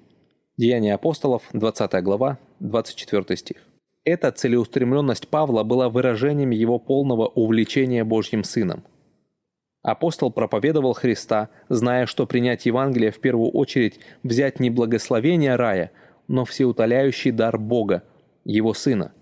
Павел был уверен, что Христос возвеличится в Его смерти, потому что для него она являлась средством Его достижения. Надо помнить, что не каждая смерть возвеличивает Бога, но та, которая становится путем приобретения Христа. Именно поэтому она не может лишить радости. Также Павел был уверен, что Христос возвеличится и его жизнью, потому что вся она была направлена на приобретение Христа как сокровище – в начале послания к филиппийцам этот благословенный муж Божий писал, что благодаря его узам Христос был известен. Послание к филиппийцам, 1 глава, 12 и 13 стихи. Благодаря его критикам Христос проповедовался. Послание к филиппийцам, 1 глава, 16 и 18 стихи. А благодаря его свободе Христос будет возвеличиваться в жизни верующих людей через радость в вере. Послание к филиппийцам, 1 глава, с 23 по 26 стихи. Таким образом, вся жизнь апостола была наполнена страстным желанием прославить Божьего Сына. Нужно помнить, что мы возвеличиваем Христа, когда считаем Его единственным приобретением. Когда кроме Христа в нашей жизни нет ничего ценного. Это главное отличие истинных Божьих детей от людей, живущих просто религиозной жизнью. Джон Пайпер отмечает, что мир не обращает ни малейшего внимания на то, как христиане богатеют и благодарят Бога – их впечатляет, когда Бог настолько удовлетворяет нас, что мы готовы отдать свои богатства ради Христа, считая это приобретением. Поклоняйся Христу как источнику радости. Возвеличивая Христа как ценный дар, мы подразумеваем поклонение Ему как источнику радости. Он возвеличивается тогда, когда мы ценим Его как единственное сокровище. В этом сущность поклонения – мы прославляем Христа не тогда, когда поем о Нем возвышенные слова, поднимаем руки, хлопаем или кричим, но когда превозносящие Христа слова песни отражают жажду наших сердец, желающих приобрести Христа как единственное сокровище в жизни и не меньше. Именно результатом данного поклонения является евангельская радость. Это ярко отражалось в жизни апостола, стремящегося всегда возвеличивать Христа. Но что до того – как бы ни проповедали Христа, притворно или искренно, я и тому радуюсь и буду радоваться, ибо знаю, что это послужит мне во спасение по вашей молитве и содействием Духа Иисуса Христа, при уверенности и надежде моей, что я ни в чем посрамлен не буду, но при всяком дерзновении и ныне, как всегда, возвеличится Христос в теле моем, жизнью ли то или смертью». Послание к филиппийцам, 1 глава, с 18 по 20 стихи. Здесь Павел дважды говорит о радости. Во-первых, он радуется не притворству людей, но тому, что Христос проповедуется. Его не интересует, какую цену ему придется заплатить. Более того, он уверен, что и дальше будет радоваться, потому что у него есть уверенность и надежда, что в его теле жизнью ли то или смертью возвеличится Христос. Апостол радуется, когда Христос возвеличивается, и печалится, когда слава Христа находится в пренебрежении. В нашей главе он пишет о терзании своего сердца, вызванном страстью по Христу. «Ибо многие, о которых я часто говорил вам, а теперь даже со слезами говорю, поступают как враги креста Христова». Послание к филиппийцам, 3 глава, 18 стих. Павел со слезами вспоминает о тех людях, которые поступают как враги креста Христова. Это не враги Христа, наоборот, они считают себя его друзьями. Но они враги креста, то есть они любят что-то еще, кроме Христа. Для них смерть не является приобретением. Они наслаждаются Божьими дарами, но не Божьим Сыном. Павел не может смотреть на этих людей без слез, потому что они своей жизнью, своим пренебрежительным отношением ко Христу позорили Бога. К сожалению, называя себя Божьими детьми, эти люди своим поведением показывали, что для них в этом мире есть что-то ценнее, чем Божий дар Иисус Христос. Так апостол Павел стремился не только приобрести Христа, но делал это с радостью. Деяния апостолов, 20 глава, 24 стих. Когда мы приобретаем Христа без радости, это означает, что Он еще не стал самым ценным сокровищем для нас. Жизнь поклонения – это жизнь, возвеличивающая Христа как наивысший дар, в которой человек переживает радость, а стремление к поклонению Христу – борьбу за эту радость. Это отражалось в служении Павла, переплетенном с глубокой радостью. Всегда, во всякой молитве моей, за всех вас, принося с радостью молитву мою. Послание к филиппийцам, 1 глава, 4 стих. То дополните мою радость и имейте одни мысли, имейте ту же любовь, будьте единодушны и единомысленны. Послание к филиппийцам, 2 глава, 2 стих. Рассуждая об этом, задайте себе важные вопросы. На самом ли деле для меня жизнь Христос, а смерть приобретение? Приобретаю ли я Христа как сокровище? Возвеличиваю ли я Христа как ценный дар? Готов ли я отдать свои богатства ради Христа, считая это приобретением? Последовал ли я за Христом, отвергнув себя и взяв крест, или просто добавил Христа к своим ценностям? Нахожу ли я радость в Боге? Глава 5. Препятствия к евангельской радости. Пять опасных препятствий, увлекающих христиан от истинного источника радости.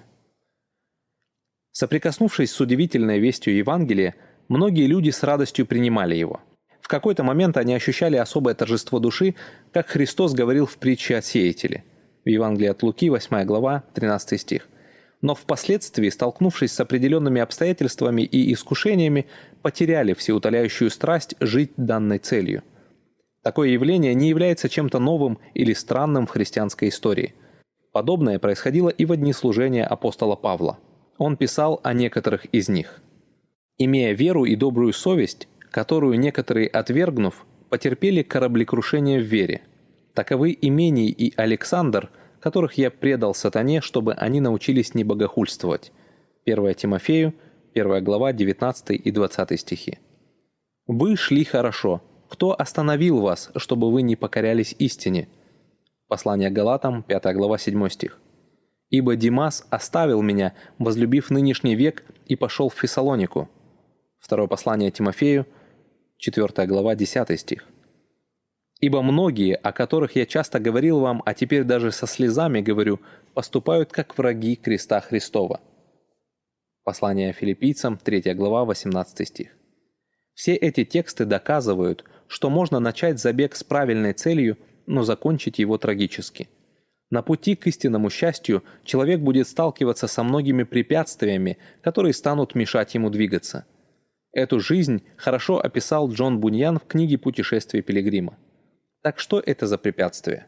В этой главе я хотел бы отметить пять наиболее опасных преград, увлекающих нас с дороги, ведущей к истинной радости. Ложный страх.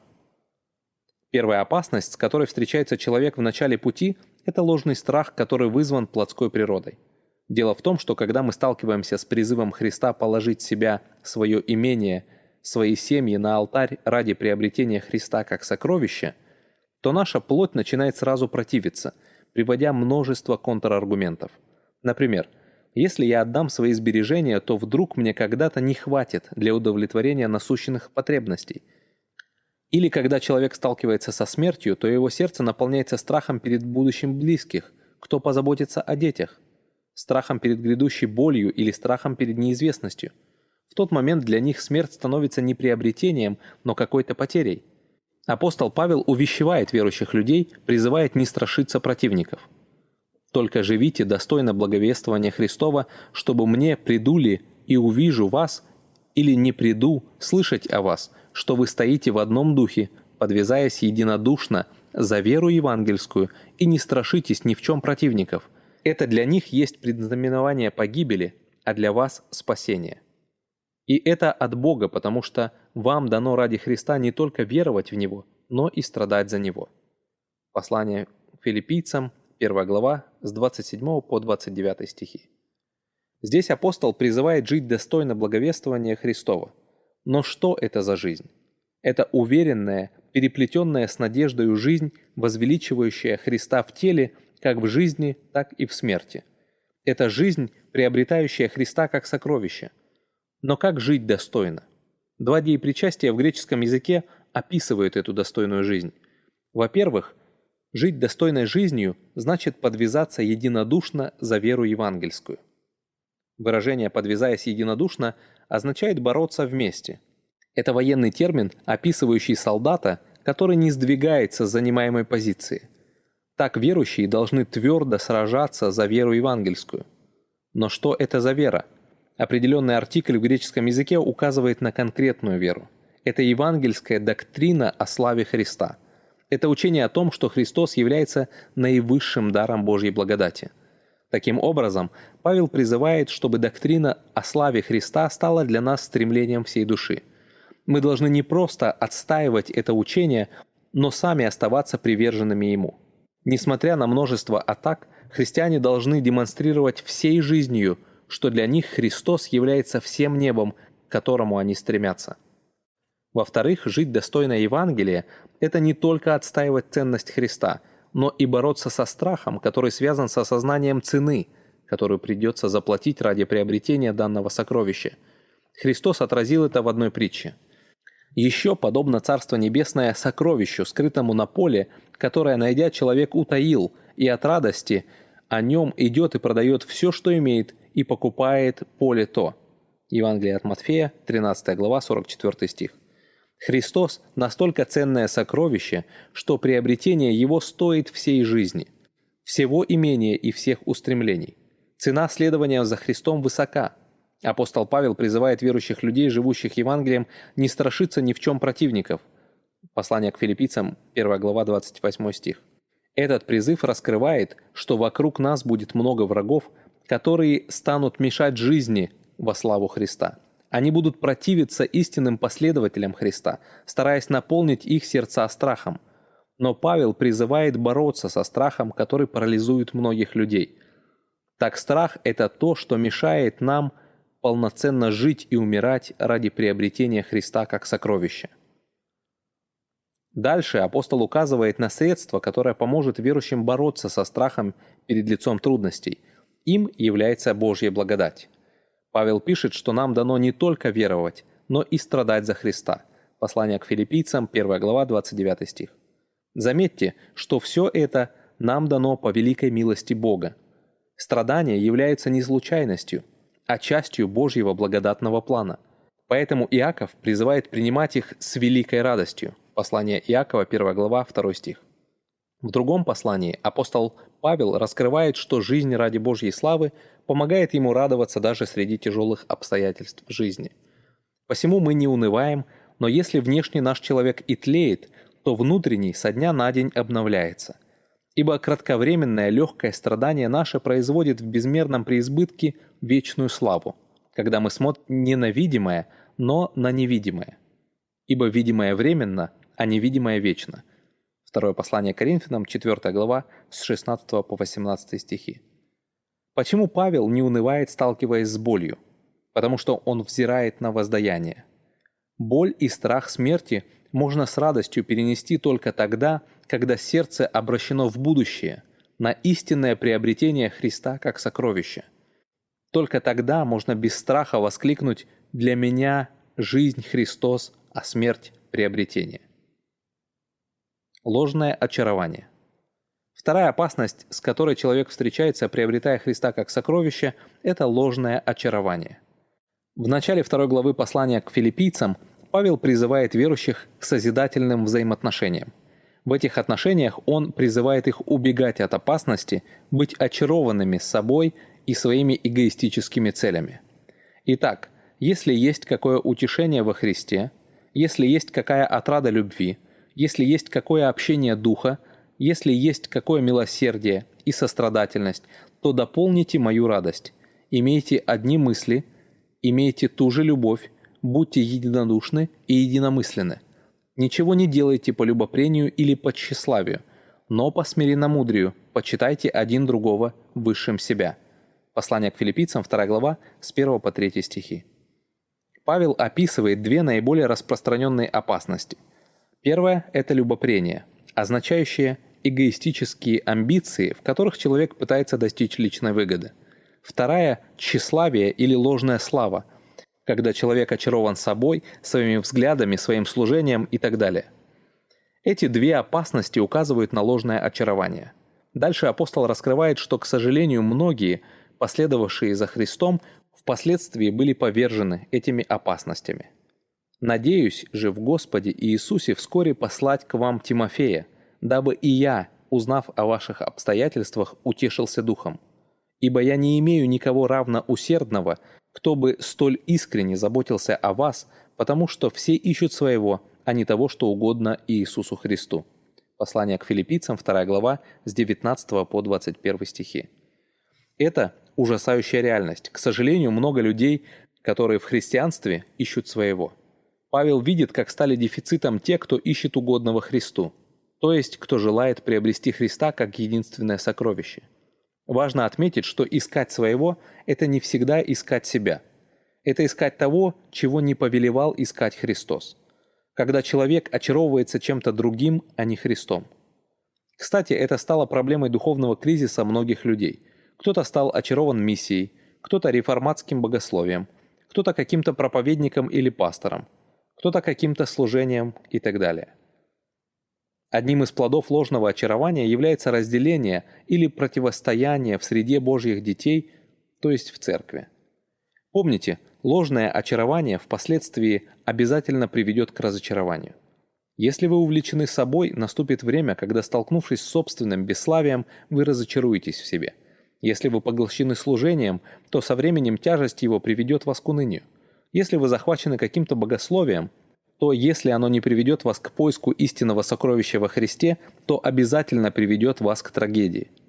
Если вы очарованы проповедником, узнав его лучше, вы точно будете разочарованы в нем, потому что он несовершен и также подвержен греху и тленной цели. Если вы впечатлены какой-то церковью – то настанет день, когда вы будете разочарованы в ней, потому что это собрание грешных людей, которые не всегда страстно увлечены Христом. Если вам очень нравится музыкальное поклонение, то придет момент, когда вы разочаруетесь в тех, кто ведет к поклонению и так далее. Но если вы очарованы Христом, то вы никогда в нем не разочаруетесь, потому что чем больше вы будете его познавать, тем больше будете понимать, что он намного совершеннее, чем вы его представляли. Его красота никогда не перестанет вас восторгать и наполнять сердце радостью. Познавая его как сокровище, вы никогда не пожалеете о том, что ради него чем-то пожертвовали. Наоборот, вы будете осознавать, что это сокровище намного ценнее того, что вы отдали за него. Поэтому ваше сердце будет стремиться к большей жертвенности. Христос настолько свят и совершенен, что никогда не приведет вас к разочарованию. Подумайте, чем очаровано ваше сердце? Почему вы посещаете церковь? Может быть, потому что вам нравятся библейские проповеди, или современное поклонение, или реформатское богословие, или потому что в этой церкви вы увидели Христа, которым увлечено ваше сердце. Помните, если вы увлечены чем-то, кроме Христа, вы обязательно переживете уныние. Более того, ложное восхищение будет уводить ваш взгляд от Христа и станет источником безрадостной христианской жизни. Ложные учителя. Третья опасность, с которой человек встречается, возвеличивая Христа как ценный дар, это ложные учителя. Апостол Павел предупреждал о них. «Писать вам о том же для меня не тягостно, а для вас назидательно. Берегитесь псов, берегитесь злых делателей». Послание к филиппийцам, 3 глава, 1 и 2 стихи.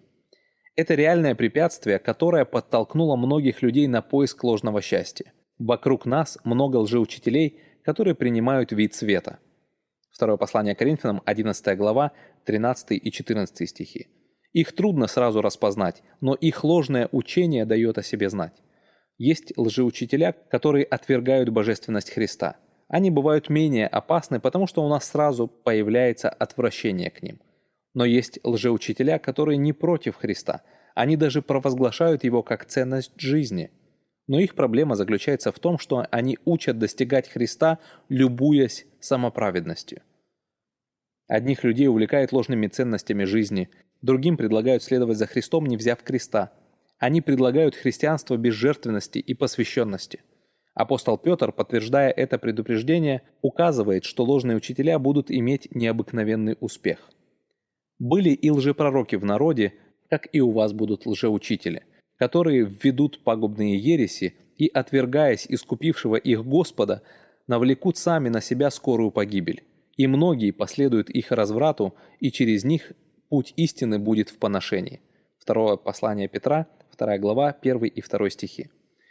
Несмотря на ясное предостережение апостолов, сегодня многие христиане с легкостью относятся ко многим лжепророкам, слушая их без разбору. Если раньше лжеучителя шли по домам, то сегодня люди сами через различные социальные сети впускают их в свой разум. Многие последователи Христа в своей гордости и самоуверенности перестали бояться, что эти обманщики приведут их к трагедии. Дело в том, что лжеучителя всегда предлагают свободу, радость и счастье, будучи сами рабами бесплодной жизни. Апостол Петр дает им точную характеристику. Это безводные источники, облака и мглы, гонимые бурею. Им приготовлен мрак вечной тьмы. Ибо, произнося надутое пустословие, они уловляют в плотские похоти и разврат тех, которые едва отстали от находящихся в заблуждении, обещают им свободу, будучи сами рабы тления. Ибо кто кем побежден, тот тому и раб. Второе послание Петра, 2 глава, с 17 по 19 стихи. Сегодня много людей попало под их влияние. Не имея радости в Боге, они стали искать радость в том, что радость не может принести. Со временем, стремясь к свободе, они глубже погружаются в рабство духовного и плотского разложения. Это серьезное препятствие на пути к наслаждению во Христе. Но есть еще одна категория лжеучителей, которая не менее опасна для наших сердец. Они приходят к нам через различные фильмы и программы. Так они не только воруют наше время, но и искусно учат нас ложным ценностям жизни. Реклама, фильмы – юмористические программы формируют в нашем сознании стремление к комфорту и призывают бороться с обстоятельствами, которые Бог послал, чтобы обогатить нас радостью в нем. Они увлекают людей ценностями этого мира. Апостол Павел призывал христиан убегать от тех, кто любит комфорт больше, чем Бога. Второе послание Тимофею, 3 глава, 4 и 5 стихи. А Давид говорил, что блажен муж, который не ходит на совет нечестивых, и не стоит на пути грешных, и не сидит в собрании развратителей». Псалом 1, 1 стих. Ложное упование. Четвертая опасность, которая мешает радостному поклонению Христу, это ложное упование. Об этом апостол Павел также предупреждает верующих в Филиппах. «Берегитесь псов, берегитесь злых делателей, берегитесь обрезания, потому что обрезание мы, служащие Богу, Духом и хвалящиеся Христом и Иисусом, и не на плоть надеющийся. Хотя я могу надеяться и на плоть. Если кто другой думает надеяться на плоть, то более я. Обрезанный восьмой день, из рода Израилева, колена Вениаминова. Еврей от евреев, по учению фарисей. По ревности – гонитель Церкви Божьей. По праведности законной – непорочной. Но что для меня было преимуществом, то ради Христа я почел читой. Послание к филиппийцам, 3 глава, со 2 по 7 стихи. Здесь Павел описывает два образа жизни, которые конкурируют друг с другом. Одна жизнь – упование на плоть, другая – служение духом. Эти образы жизни имеют противоположные результаты. Упование на плоть прославляет человеческие ценности, а упование на Бога прославляет Христа. Так упование определяет то, что человек пытается достичь или что для себя считает прибылью. Если человек надеется на плоть, то мирские достижения будет считать прибылью. Если он надеется на Христа, то приобретение Господа как сокровище будет считать своей драгоценностью. Апостол Павел рассказывает о том, что он раньше считал прибылью, а встретившись со Христом, стал считать щитою, то есть потерей или убытком. Так что если он... Так что... Так что же он считал своим достоинством? Обрезанный в восьмой день, то есть у него были благочестивые родители, исполняющие Моисеев закон из рода Израилева, что указывает на особую национальность или принадлежность к избранному народу. Из колена Вениаминова, то есть имеет чистую родословную. Еврей от евреев указывает на его наследственность. По учению фарисей, то есть он имел лучшее духовное образование. По ревности гонитель Церкви Божией, то есть был посвящен служению Богу по правде законной непорочной, то есть вел благочестивый образ жизни. Заметьте, все это хорошо. Это очень ценится в наших церквях, и этим многие хвалятся. В этот список можно добавить что-то из современной христианской жизни. Пение в хоре, каждый год по графику прочтения Библии, десятина и сверх того, и так далее. Так апостол Павел думал, что посвященность служению и стремление к праведности обогащает его – но когда Евангелие благодати соприкоснулось с его жизнью, он понял, что все до этого было убытком. Он пишет «Но что для меня было преимуществом, то ради Христа я почел читою. Да и все почитаю читою ради превосходства познания Христа Иисуса, Господа моего. Для Него я от всего отказался, и все почитаю за ссор, чтобы приобрести Христа». Послание к филиппийцам, 3 глава, 7 и 8 стихи. Слово «чита» означает убыток или потеря. Получается, все, что Павел раньше считал прибылью, оказалось не просто пустотой, но даже ущербом. Надежда на плоть обокрала его. От нее он пожал только тление.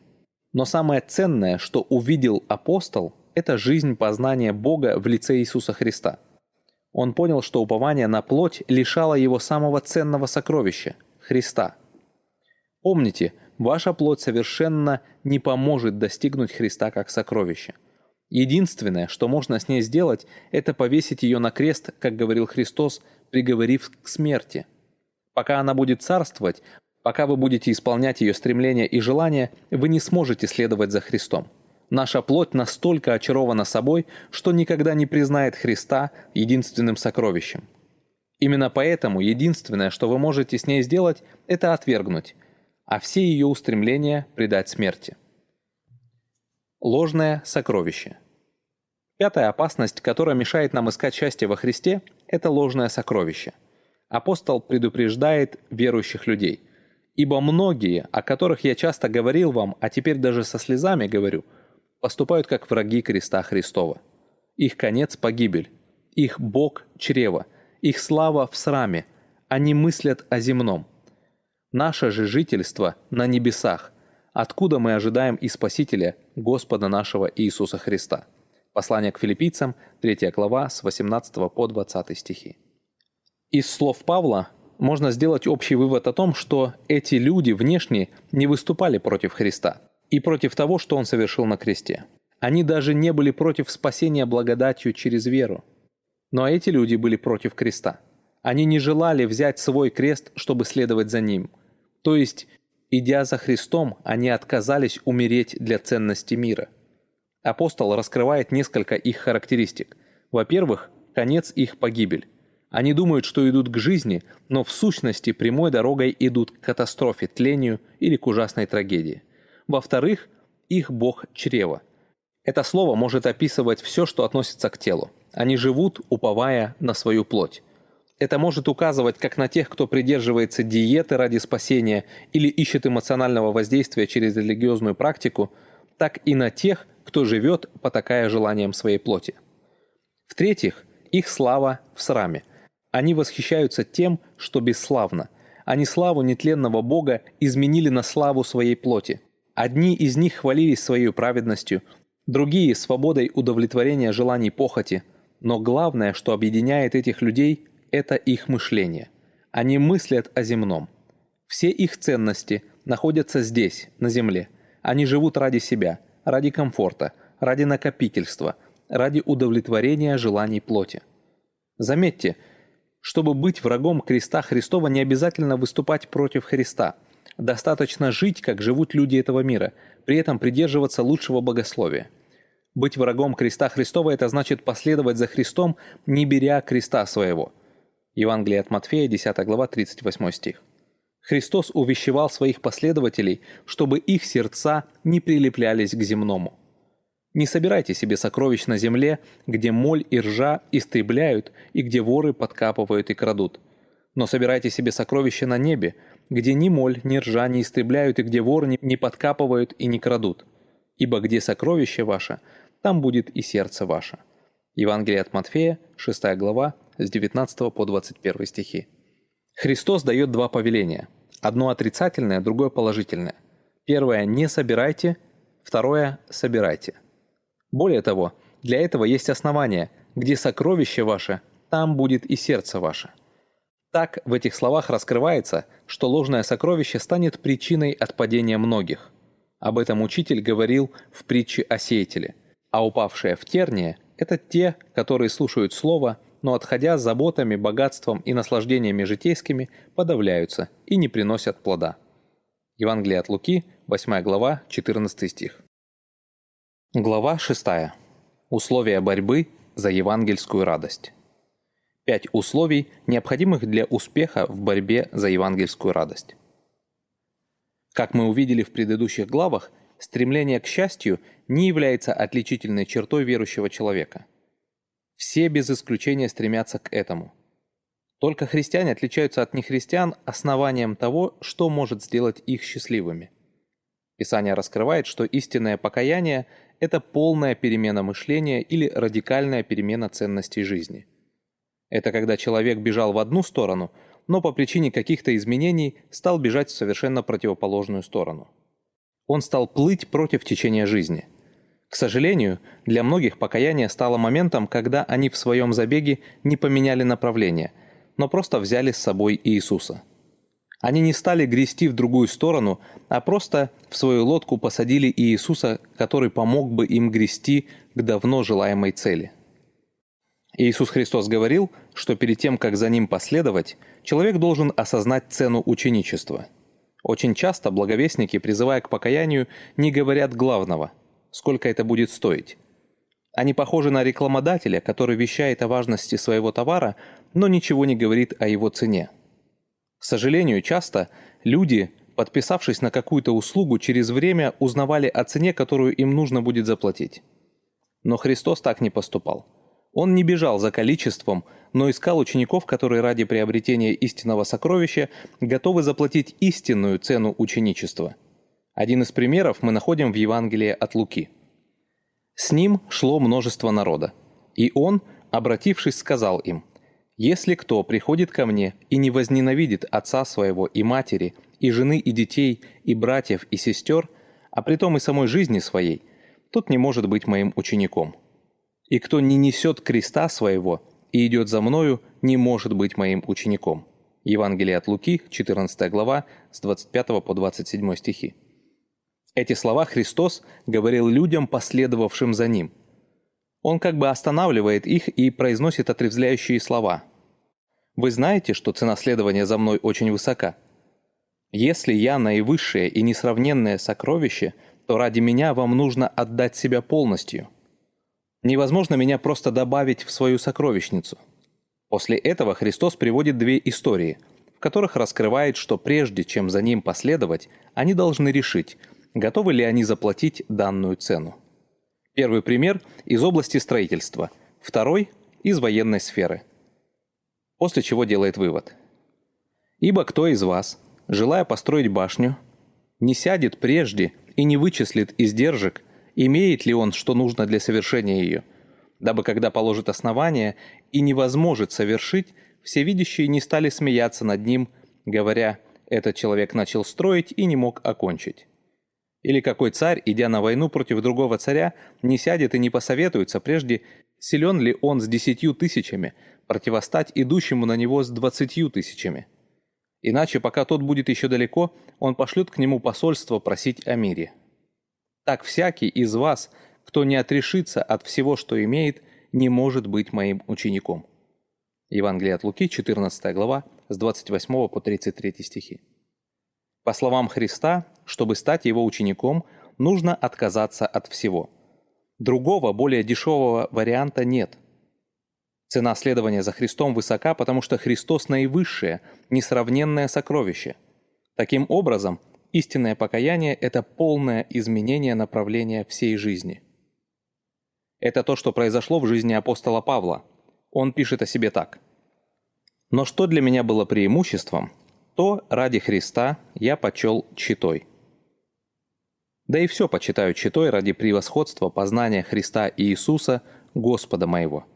Для Него я от всего отказался и все почитаю за ссор, чтобы приобрести Христа и найтись в Нем не со своей праведностью, которая от закона, но с той, которая через веру во Христа с праведностью от Бога по вере, чтобы познать Его и силу воскресения Его, и участие в страданиях Его, сообразуясь смерти Его – чтобы достигнуть воскресения мертвых. Говорю так не потому, что я уже достиг или стал совершенным, но стремлюсь, не достигну ли я, как достиг меня Христос Иисус. Братья, я не почитаю себя достигшим, а только, забывая заднее и простираясь вперед, стремлюсь к цели, к почести высшего звания Божия во Христе Иисусе. Послание к филиппийцам, 3 глава с 7 по 14 стихи. В этих стихах Павел раскрывает свою жизнь изнутри, описывая устремление сердца. Если в первой главе он писал, что страстью его жизни является приобретение и возвеличивание Христа, то здесь он указывает на действия, которые предпринимает для достижения данной цели – в данном отрывке можно выделить пять важных условий, необходимых для борьбы за евангельскую радость. Прими евангельский призыв. Борьба за радость начинается с принятия евангельского призыва. Без этого этапа невозможна целеустремленная христианская жизнь и счастье в Боге. Для этого каждому человеку нужно соприкосновение с удивительной вестью Евангелия. Апостол Павел пишет о себе так. «Но что для меня было преимуществом, то ради Христа я почел читой». Послание к филиппийцам, 3 глава, 7 стих. Эти слова указывают на полный поворот или изменение направления всей его жизни. Раньше он жил ради одного, теперь его жизнь посвящена другому. Но что послужило этому изменению? Это евангельский призыв. В одном из посланий Павел описывает этот момент – Возвещаю вам, братья, что Евангелие, которое я благовествовал, не есть человеческое, ибо и я принял его и научился не от человека, но через откровение Иисуса Христа». Послание Галатам, 1 глава, 11 и 12 стихи. Апостол раскрывает, что удивительную весть Евангелия, которая преобразила его жизнь, он принял не от человека и научился не от людей, но через откровение самого Иисуса Христа – Слово «откровение» означает раскрытие тайны. Гетри пишет, последующий генитив лучше всего воспринимать не как субъектный, что Христос раскрыл тайны, но как объектный, что Христос был объектом откровения. Евангелие, которое проповедовал Павел, он принял через раскрытие славы Христа. Самое ценное, что он увидел в Евангелии, это яркий, неописуемой красоты свет Христовой славы – Именно она произвела в нем радикальную перемену. Он увидел Христа как единственное сокровище. Это произошло на пути в Дамаск, когда ослепительная слава Христа лишила его зрения. Евангелист Лука в книге «Деяния» трижды описывает этот трогательный момент. «Когда же я был в пути и приближался к Дамаску, около полудня вдруг осиял меня великий свет с неба. Я упал на землю и услышал голос, говоривший мне «Савл, Савл, что ты гонишь меня?» Я отвечал, «Кто ты, Господи?» Он сказал мне, «Я Иисус Назарей, которого ты гонишь». Бывшие же со мною свет видели и пришли в страх, но голоса, говорившего мне, не слышали. Тогда я сказал, «Господи, что мне делать?» Господь же сказал мне, «Встань и иди в Дамаск, и там тебе сказано будет все, что назначено тебе делать». А как я от славы света того лишился зрения, то бывшие со мною за руку привели меня в Дамаск». Деяния апостолов, 22 глава, с 6 по 11 стихи. Принять Христа как сокровище возможно только тогда, когда человек духовными глазами увидит непревзойденную славу Господа. Второе послание Коринфянам, 4 глава, с 3 по 6 стихи. Если этого не произойдет, грешник не сможет отказаться от прежнего образа жизни. В этом главный призыв Евангелия которая очаровывает наши сердца Христом. Именно эта слава становится главным двигателем жизни. Так апостол Павел раскрывает эффект соприкосновения с Христовой славой. «Когда же Бог, избравший меня от утробы матери моей и призвавший благодатью своей, благоволил открыть во мне Сына Своего, чтобы я благовествовал Его язычникам, я не стал тогда же советоваться с плотью и кровью». Послание Галатам, 1 глава, 15 и 16 стихи. Здесь апостол сообщает, что раскрывать Евангелие – это значит открыть непревзойденную славу Христа. Так для этого Бог посылает этого иудейского фанатика к язычникам. Такое поручение было самым тяжелым для религиозного фарисея. Для этого ему нужно будет от многого отказаться, то есть, как в народе говорят, переступить через себя. Но апостол не стал советоваться с плотью – для него это не выбор, потому что Христос стал славнее всего того, что он имел до него. Таким образом, принять евангельский призыв – это больше, чем просить у Бога прощения, признав себя несчастным грешником. Это значит принять Христа как наивысшую ценность и не меньше. Джон Пайпер писал, что Евангелие приводит людей не на небеса, оно приводит людей к Богу. С его помощью преодолеваются все препятствия на пути к обретению вечной радости в Боге. Если мы не жаждем познания Бога превыше всего остального, значит, Евангелие так и не обратило нас к Нему. Отвергни себя ради приобретения Христа. Второе условие, необходимое для успеха в борьбе за евангельскую радость, это осознанно отвергнуть себя, чтобы приобрести Христа как сокровище. Одна из проблем многих людей, увлеченных религией, в том, что они в ней продолжают искать своего. Искать своего – это не всегда искать греховного. Это значит использовать религию, не ища в ней Христа. Апостол Павел пишет о себе. «Да и все почитаю читой ради превосходства познания Иисуса Христа, Господа моего. Для Него я от всего отказался и все почитаю за ссор, чтобы приобрести Христа». Послание к филиппийцам, 3 глава, 8 стих. Важно отметить, что до этого, стремясь к праведности от закона, Павел также от многого отказывался, подавляя греховные импульсы плоти. Но встретившись со Христом, теперь он от всего отказался ради Него. То есть, ради приобретения Христа как сокровища, апостол все стал считать мусором, засорявшим его жизнь. Именно об этом говорил Иисус Христос и, подозвав народ с учениками своими, сказал им, «Кто хочет идти за мною, отвергни себя и возьми крест свой и следуй за мною». Евангелие от Марка, 8 глава, 34 стих. Для тех, кто хочет идти за Христом, есть важное условие – это отвержение себя. Если этого не произойдет, то следование за Христом будет ложным. Это не пожелание и не альтернатива в жизни, но необходимое условие – так Христос говорил, что одна из проблем неверия людей заключается в том, что они больше очарованы своей славой, нежели славой Бога. Евангелист Иоанн указывает на это. «Я пришел во имя Отца моего, и не принимаете меня. А если иной придет во имя свое, его примите». Как вы можете веровать, когда друг от друга принимаете славу, а славы, которая от единого Бога, не ищете? Евангелие от Иоанна, 5 глава, 43 и 44 стихи. Нам нужно помнить, что проблема неверия коренится не в физической, но в духовной немощи человека. Пока он поглощен собой, он не в состоянии видеть и радоваться Божьей славе. Для этого у него должно произойти радикальное изменение в отношении себя. Человек должен отвергнуть себя и всю свою значимость.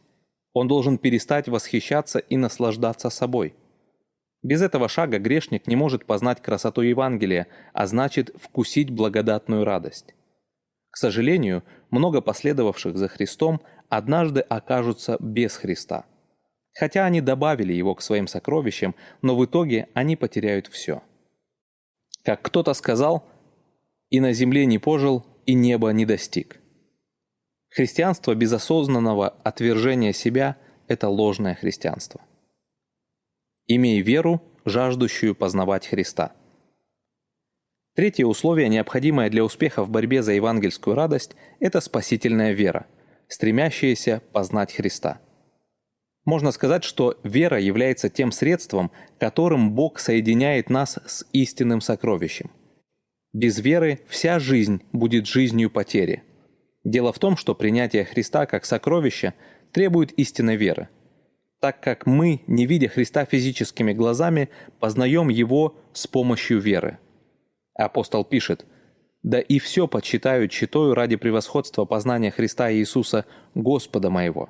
Для Него я от всего отказался и все почитаю за ссор, чтобы приобрести Христа и найтись в Нем не со своей праведностью, которая от закона, но с той, которая через веру во Христа с праведностью от Бога по вере, чтобы познать Его и силу воскресения Его, и участие в страданиях Его, сообразуясь смерти Его, чтобы достигнуть воскресения мертвых. Говорю так не потому, что я уже достиг или стал совершенным, но стремлюсь, не достигну ли я, как достиг меня Христос Иисус. Послание к филиппийцам, 3 глава, с 8 по 12 стихи. Здесь Павел раскрывает, что Христос является не только сокровищем, но и практическим путем к его обретению. Так он достигает Христа посредством веры. В восьмом стихе апостол пишет, что он от всего отказался и все считает за мусор, чтобы приобрести Христа. Но что это значит? Ответ мы находим в девятом стихе. Соединительный союз «и» имеет несколько значений. Иногда он переводится как «а именно» или «то же, что далее». Другими словами, апостол Павел показывает практический путь достижения Христа. Им является желание быть найденным во Христе. Пассивный залог глагола «найтись» лучше перевести «и хочу быть найден». То есть апостол желает быть найденным во Христе не со своей праведностью, то есть своими достижениями, но с праведностью или достижениями Христа. Но как это возможно? Ответ Павла – посредством веры. Но как достоинства Христа, вмененные через веру, помогают Павлу приобретать Господа? Апостол отвечает – с помощью познания – Именно достижения Христа открыли Павлу возможность близко соприкоснуться со Христом. Так он может познавать Его самого, силу Его воскресения или силу, которая воскресила Его. Это сила Святого Духа. А также иметь участие в страданиях Его. Таким образом, апостол Павел посредством веры стремится познавать Христа и свою идентичность в Нем. Но что такое спасительная вера – Апостол Иоанн дает небольшую подсказку. «Всякий верующий, что Иисус есть Христос, от Бога рожден». Первое послание Иоанна, 5 глава, 1 стих. Джон Стот пишет, «Сочетание настоящего времени, верующий, и прошлого, рожден, очень важно. Оно ясно показывает, что вера – это следствие, а не причина рождения свыше. Текущее действие, наша вера в настоящем, это следствие и потому доказательство пережитого в прошлом возрождения, благодаря которому мы стали и остаемся Божьими детьми. Таким образом, вера является свидетельством новой природы или свидетельством, что Бог победил духовную немощь человека, из-за которой он не мог видеть непревзойденную славу Бога. Вера стала каналом, позволяющим познать Бога в лице Христа. Именно посредством веры мы видим и вкушаем Христа а также силу Духа Святого. С ее помощью мы получаем способность бороться за евангельскую радость. Поэтому вера является даром Божьей благодати, как раньше писал апостол Павел, потому что вам дано ради Христа не только веровать в Него, но и страдать за Него. Послание к филиппийцам, 1 глава, 29 стих.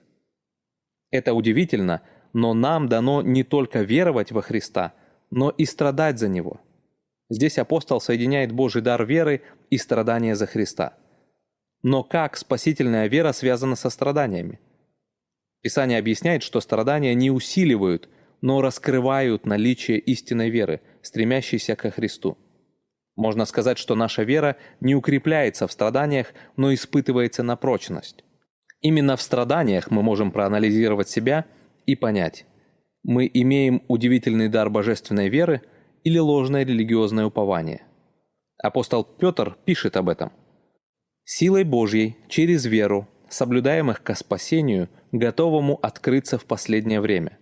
О сем радуйтесь, поскорбев теперь немного, если нужно, от различных искушений, дабы испытанная вера ваша оказалась драгоценнее гибнущего, хотя и огнем испытываемого золота, к похвале и чести и славе в явлении Иисуса Христа». Первое послание Петра, первая глава с 5 по 7 стихи. Выражение «испытанная вера» можно перевести как «дабы проверенная на подлинность вера принесла истинный плод». Истинность веры проверяется страданиями. Они помогают наш взор обращать на того, кто является истинной ценностью нашей жизни. Таким образом, Павел раскрывает, что его жизнь, приобретающая Христа, это жизнь, движимая спасительной верой. Она соединяет нас со Христом, делая возможным приобрести Его как сокровище. А страдания в этой жизни освобождают нас от стремления к ложной цели, позволяя дорожить Христом и только им. Будь верен Христу до самой смерти. Четвертое условие, необходимое для успеха в борьбе за евангельскую радость, это верность Христу до самой смерти. Эта мысль ярко отражается в призыве Христа.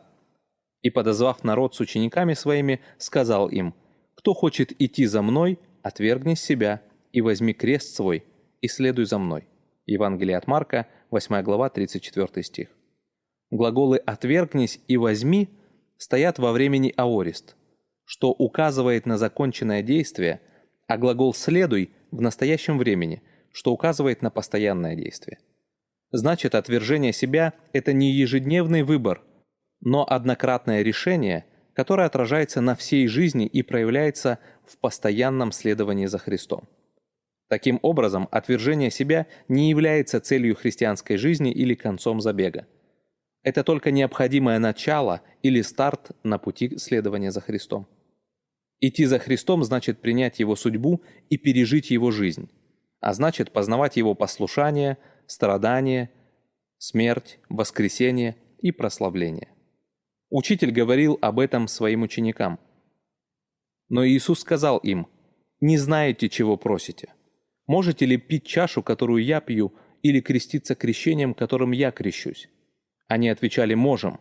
Иисус же сказал им, «Чашу, которую я пью, будете пить, и крещением, которым я крещусь, будете креститься». Евангелие от Марка, 10 глава, 38 и 39 стихи. Это реальность следования за Христом, которая связана с мученической благодатью. Христос об этом также говорил во время последней пасхальной вечери. «Помните слово, которое я сказал вам, раб не больше господина своего. Если меня гнали, будут гнать и вас. Если мое слово соблюдали, будут соблюдать и ваши.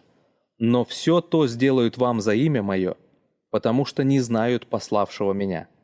Евангелие от Иоанна, 15 глава, 20 и 21 стихи. Одним из условий достижения данной цели является верность Христу до самой смерти. Иисус говорил, что многие начнут забег, но только верные достигнут истинного сокровища, потому что от того, кто последовал за Христом, требуется верность. Целеустремленно борись. Пятое условие, необходимое для обретения евангельской радости, это целеустремленная борьба. На христианском пути будут встречаться множество опасностей, цель которых лишить нас истинной радости. Пройти все эти опасности можно только тогда, когда человек решительно стремится приобрести Христа как сокровище. Как только он перестанет бороться за достижение Христа или за радость в Боге, так его плоть сразу начнут увлекать другой целью – Апостол Павел пишет о своей целеустремленности. «Братья, я не почитаю себя достигшим, а только, забывая заднее и простираясь вперед, стремлюсь к цели, к почести высшего звания Божия во Христе Иисусе». Послание к филиппийцам, 3 глава, 13 и 14 стихи. Заметьте, все движение Христова последователя направлено вперед – он не только забывает свои заслуги и успехи, но также свои грехи и падения.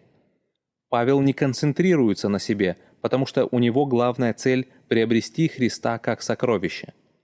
Где бы он ни находился, он всегда устремлялся к этой цели.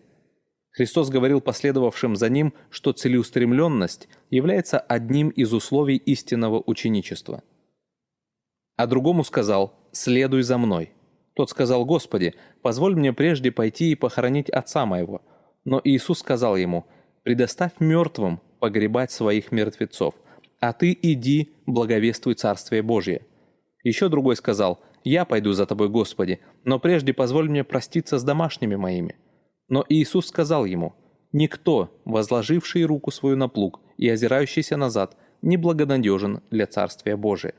Евангелие от Луки, 9 глава, с 59 по 62 стихи. Достижение цели требует постоянной отдачи себя. Это целеустремленная жизнь, приобретающая Христа как сокровище. Но как жить этой жизнью, борясь за евангельскую радость? Этому будет посвящена следующая глава. Так, смотря на эти характеристики, можно заметить, что они описывают портрет истинного христианина. Христианин – это тот, кто признал Христа наивысшей ценностью, отверг себя, движим спасительной верой и верен до конца. Христианин – это тот, для кого Христос является всеутоляющим богатством. Проверьте себя, являются ли эти признаки характеристиками вашей жизни. Если нет, вы можете оказаться среди людей, о которых сказал Христос. «Многие скажут мне в тот день, «Господи, Господи, не от Твоего ли имени мы пророчествовали? И не Твоим ли именем бесов изгоняли? И не Твоим ли именем многие чудеса творили? И тогда объявлю им, я никогда не знал вас. Отойдите от меня, делающие беззаконие». Евангелие от Матфея, 7 глава, 22 и 23 стихи. Глава 7. Принципы борьбы за евангельскую радость. Шесть принципов эффективной борьбы. Счастье – это удивительное чувство, которое сложно описать словами, но к которому постоянно стремится каждое сердце. Оно стало двигателем человеческой души.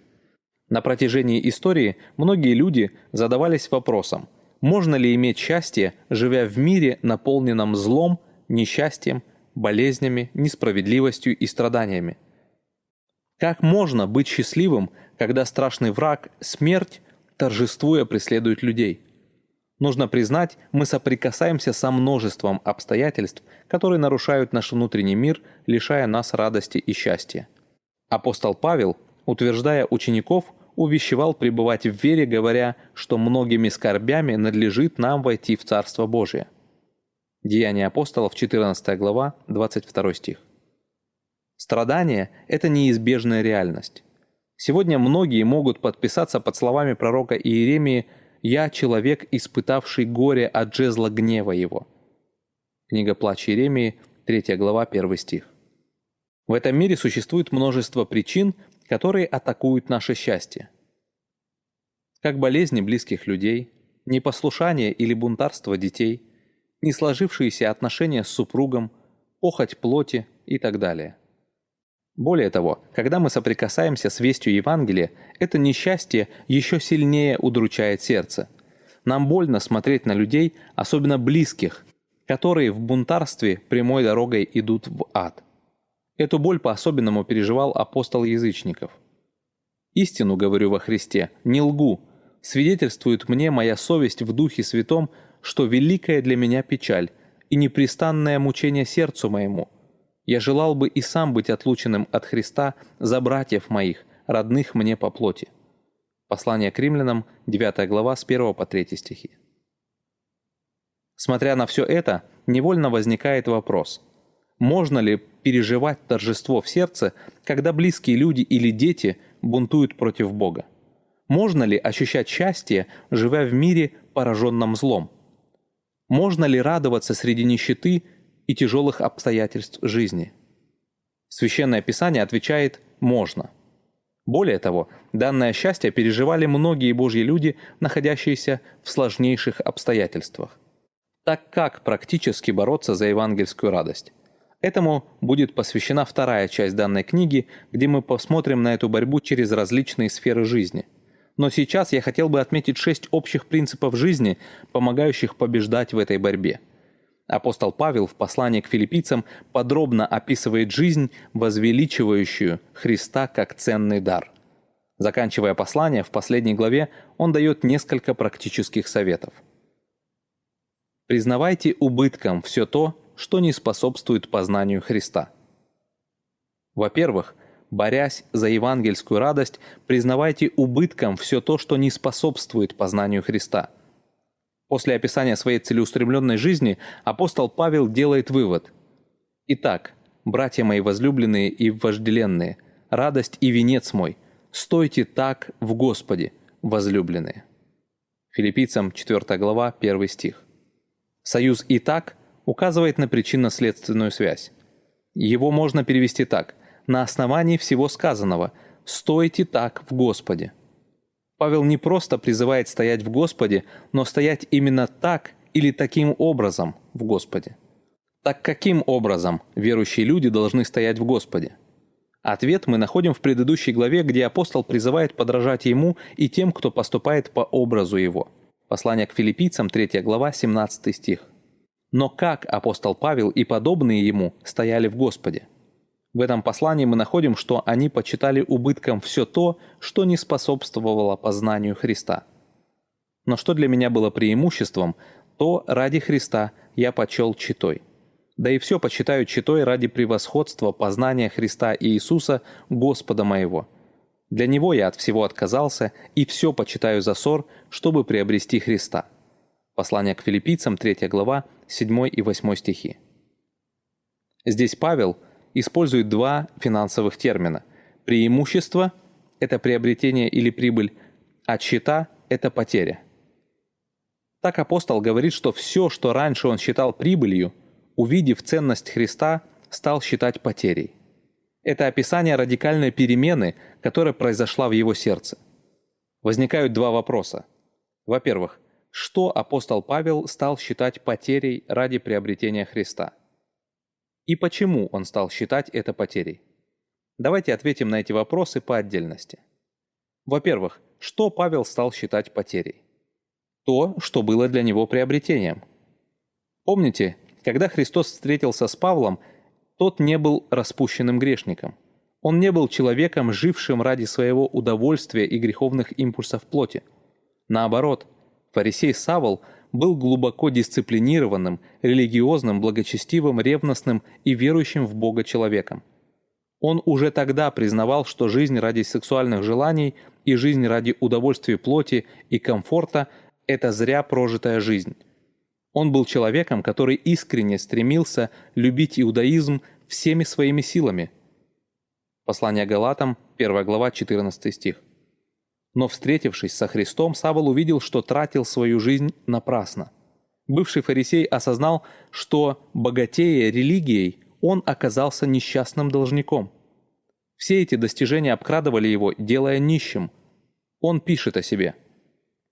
«Хотя я могу надеяться и на плоть, если кто другой думает надеяться на плоть, то более я, обрезанный в восьмой день, из рода Израилева, колена Вениаминова, еврей от евреев, по учению фарисей, по ревности гонитель Церкви Божией, по праведности законной, непорочной, но что для меня было преимуществом, то ради Христа я почел читой. Все, что многие религиозные люди считают прибылью и великим достоинством, посвящая этому многие годы жизни, Павел почел убытком – Почему? Это приводит нас ко второму вопросу. Почему даже такие вещи, о которых мы мечтаем, чтобы обладали наши дети, он почел убытком? Понятно, что порнография или пьянство – это страшный убыток, но почему непорочность, посвященность и духовное образование стали для него ущербом? Павел отвечает, потому что вся эта жизнь религиозного человека, если в ней нет познания Христа, служит самоутверждению и гордости – потому что обрезание мы, служащие Богу Духом и хвалящиеся Христом Иисусом, и не на плоть надеющиеся, хотя я могу надеяться и на плоть. Если кто другой думает надеяться на плоть, то более я. Но что для меня было преимуществом, то ради Христа я почел читой. Послание к филиппийцам, 3 глава, с 3 по 7 стихи. Помните, даже библейская практика, если не служит приобретению Христа как сокровище – это убыток. Нам нужно знать, все, что не приобретает Христа, приносит нам ущерб. Например, борьба с грехом, если она не связана с борьбой за радость в Боге, приведет к тому, что человек будет восхищаться своей плотью и дисциплиной. Чтение Библии по графику, если в нем нет поиска Божьей славы, станет не просто временем, потраченным напрасно, но временем, потраченным в убыток, так как такое чтение будет утверждать нашу плоть. Например, когда человек прочитает все по графику, в последний день он испытает удовлетворение, но не от славы Христа, а от своей дисциплины. Такая же история и с духовным образованием. Если в процессе обучения человек не будет бороться за радость во Христе и искать Божьей славы, то эта учеба станет для него ущербом. Такой человек станет более гордым, знающим, но не любящим Бога. Образование будет инструментом его утверждения, но не обогащения Богом. Фильмы также приносят в нашу жизнь убыток и вред. Они учат нас ценить то, что ценностью не является. Даже самые хорошие и добрые по меркам этого мира киноленты превозносят любовь, семью, справедливость, но не Христа как сокровище. Таким образом, чтобы достигать Христа как сокровища, я должен признать, все, что не способствует познанию Христа – является убытком. Сражайтесь за евангельскую веру. Борясь за евангельскую радость, сражайтесь за евангельскую веру или доктрину. Умоляю Еводию, умоляю Синтихию мыслить тоже о Господе. Да прошу и тебя, искренний сотрудник, помогай им, подвязавшимся в благовествовании вместе со мной и с Климентом и с прочими сотрудниками моими, которых имена в книге жизни. Послание к филиппийцам, 4 глава, 2 и 3 стихи. Здесь Павел обращается к двум женщинам, которые когда-то помогали ему в проповеди Евангелия и умоляет их быть едиными в Господе. Также он обращается к пастору церкви, чтобы тот помогал им прийти к единству, которое исходит от осознания единства во Христе. Так что же их может объединить? Это борьба за веру евангельскую, о чем апостол писал раньше. «Только живите достойно благовествования Христова, чтобы мне, приду ли и увижу вас, или не приду слышать о вас, что вы стоите в одном духе, подвязаясь единодушно за веру евангельскую». Послание к филиппийцам, 1 глава, 27 стих. Что же значит жить достойно Евангелия Христа? Это значит стоять в одном духе. Глагол «стоять» описывает солдата, стоящего на посту. Необходимость этого связана со многими вызовами, с которыми придется встретиться христианам. Чтобы быть победителями, они должны стоять в единстве. Ничто не приближает поражение так быстро, как разрушение единства среди верующих. Здесь Павел не призывает созидать единство, потому что оно уже обеспечено Духом Святым, но призывает стоять в этом единстве – если для христиан недостаточно объединяющей силы Духа Святого, тогда их ничто не сможет объединить для жизни Евангелием. Более того, верующие должны не только стоять на посту, но и сражаться за эту точку. Они должны стоять в одном духе, подвязаясь за веру евангельскую. Глагол «подвязаясь» означает «борясь вместе» или «сражаясь вместе за веру или доктрину Евангелия». Но как это делать? Во-первых, учиться мыслить Евангелием. Это значит смотреть на всю окружающую реальность через призму сияющей славы Христа. Это значит учиться мыслить не о земном, но о небесном, где Христос является единственным сокровищем жизни. Послание Колоссянам, 3 глава, с 1 по 4 стихи. Во-вторых, помогать другим мыслить Евангелием, объединяясь вокруг Христа. Всегда ищите радости в Боге. Борясь за евангельскую радость, всегда ищите радость в Боге. Апостол Павел призывал верующих людей «Радуйтесь всегда в Господе, и еще говорю, радуйтесь». Послание к филиппийцам, 4 глава, 4 стих. Это не только повеление, но направление и смысл всей жизни. Христианин должен радоваться в Господе и радоваться всегда. Радость является индикатором его жизни – как только евангельская радость потухает, так сразу его сердце будет атаковать мир, предлагая другую дорогу к радости. Апостол Павел понимал, что жизнь Евангелием – непрекращающееся сражение за евангельскую радость. Именно поэтому, проповедуя славу Христа, он стремился, чтобы люди переживали эту радость. Послание к филиппийцам, 1 глава, 25 стих. Джон Пайпер писал, что если Божья радость в Сыне станет нашей радостью, тогда каждый из нас будет трепетно ценить объект нашей радости – Иисуса. Он никогда нам не наскучит и не разочарует нас. Отражайте свет Христа. Борясь за евангельскую радость, отражайте свет Христовой славы. Кротость ваша да будет известна всем человекам. Господь близко. Послание к филиппийцам – 4 глава, 5 стих. Слово «кротость» указывает на добродетельный характер. Ливстед пишет, это слово обозначает короткое, терпеливое упорство, способное выстоять в несправедливости, трудностях и плохом обращении без ненависти и злобы, с упованием на Бога, несмотря ни на что. Это, можно сказать, практическое выражение увлеченности Христом. Он настолько ценен, что все остальное меркнет в этом мире. Человек перестает держаться за ценности мира, посвящая себя борьбе. Павел призывает не просто быть кротким, но чтобы это качество было видно окружающим людям. Именно это служит одним из проявлений стойкости за евангельскую веру, о чем писал апостол. «Только живите достойно благовествования Христова, чтобы мне, приду ли и увижу вас, или не приду слышать о вас, что вы стоите в одном духе, подвязаясь единодушно за веру евангельскую, и не страшитесь ни в чем противников. Это для них есть предзнаменование погибели, а для вас – спасение. И это от Бога, потому что вам дано ради Христа не только веровать в Него, но и страдать за Него. Послание к филиппийцам, 1 глава, с 27 по 29 стихи. Это удивительное состояние. Люди, плененные Божьей славой, поражают своей незлобивой стойкостью. Евангелисты раскрывают, что злобное отношение не могло поколебать Христа. Он был добрым и милостивым к людям. Также злобное отношение иудеев не могло смутить Стефана. Хотя палачи скрежетали зубами, он оставался стойким, потому что максимум, что они могли сделать, это лишить его жизни, что для них означало погибель, а для него – спасение.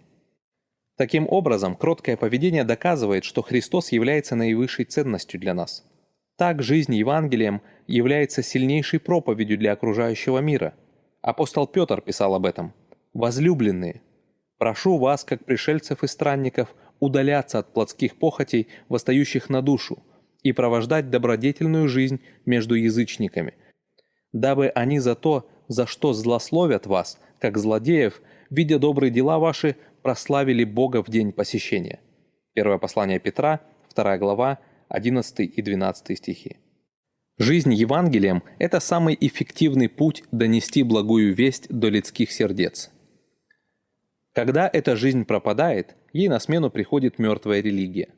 Таким образом, жизнь Евангелием и проповедь Евангелия становятся разными сферами жизни – Читая историю миссионерства, можно заметить, что когда миссионеры приезжали на новое место, то люди в первую очередь наблюдали за действием благой вести в их повседневной жизни.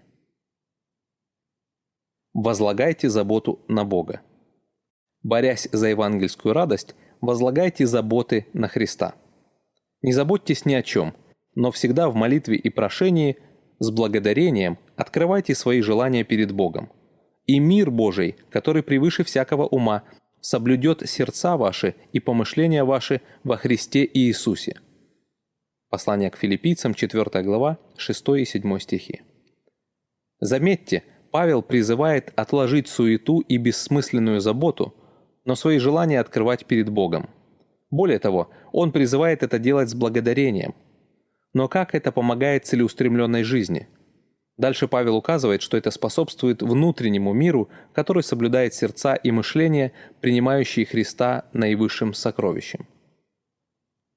Так данный путь помогает бороться против ценностей этого мира, которые поработили многих христиан. Апостол писал о них. «Ибо многие, о которых я часто говорил вам, а теперь даже со слезами говорю, поступают как враги креста Христова. Их конец – погибель, их Бог – чрево, и слава их в сраме, они мыслят о земном». Послание к филиппийцам, 3 глава, 18 и 19 стихи. Чтобы бороться против этой опасности, Павел призывает оставить всю суету жизни. Глагол «заботиться» означает больше, чем планировать. Это забота с беспокойством и волнением. Это когда человек боится, что кто-то или что-то может разрушить его комфорт. Павел говорит «не беспокойтесь, но наоборот, принимая данные обстоятельства как дар Бога, открывайте желание перед Ним. Так что это за желание?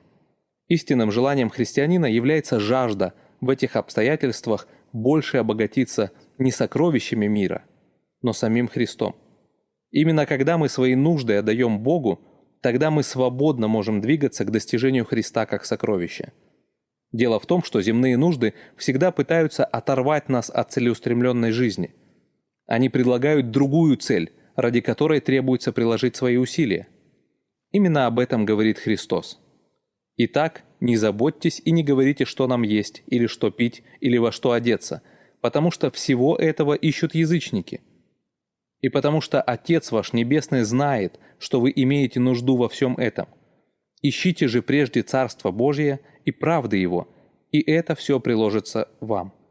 Евангелие от Матфея, 6 глава, с 31 по 33 стихи. Об этом также учил апостол Павел своего ученика Тимофея. «Итак, переноси страдания, как добрый воин Иисуса Христа. Никакой воин не связывает себя делами житейскими, чтобы угодить военачальнику. 2 Тимофею, 2 глава, 3 и 4 стихи. Таким образом, целеустремленная жизнь требует полной отдачи, которая возможна только при глубоком уповании на Бога. Боритесь за чистоту мышления. Борясь за евангельскую радость, стремитесь к чистоте мышления. Наконец, братья мои, что только истина, что честно, что справедливо, что чисто, что любезно, что достославно, что только добродетель и похвала, о том помышляйте. Чему вы научились, что приняли и слышали и видели во мне, то исполняйте, и Бог мира будет с вами. Послание к филиппийцам, 4 глава, 8 и 9 стихи. Слово «наконец» можно перевести как «и последнее». В этом повелении Павел призывает бороться за чистоту их мышления. Но как бороться? Павел побуждает воевать не с плохими мыслями, но держаться за хорошие. Он приводит несколько примеров. Мыслить о том, что истина. Если Христос есть воплотившаяся истина, то наше мышление должно быть связано с истиной Евангелия. Благая весть должна быть мерилом нашего разума. Если центр Евангелия – это Христос, то Он и должен быть центром нашего мышления. Мыслить о том, что честно, или о том, что достойно уважения, значит мыслить о чем-то более возвышенном и внушающем благоговение. Вновь эти мысли о жизни во Христе. Мыслить о том, что справедливо, значит думать о том, что является правильным и отображает наличие Божьего страха. Мыслить о том, что чисто, означает размышление о том, что целомудренно, то есть отображает Божью святость. Мыслить о том, что любезно, такое мышление указывает на привлекательные отношения, построенные на доброте. Мыслить о том, что достославно, это мысли, которые достойны похвалы, за которые нам не будет стыдно ни перед Богом, ни перед людьми. Далее Павел суммирует сказанное, что добродетель и что вызывает похвалу, о том помышляйте. Добродетель указывает на совершенство. В то время это слово использовали, когда говорили о дарованной Богом силе или способности совершать героические поступки. Мыслить добродетельно значит подчинять свой разум действию Духа Святого. Похвала означает все то, что будет вызывать одобрение у Бога и у людей. Все это возможно только тогда, когда Христос является истинным сокровищем жизни.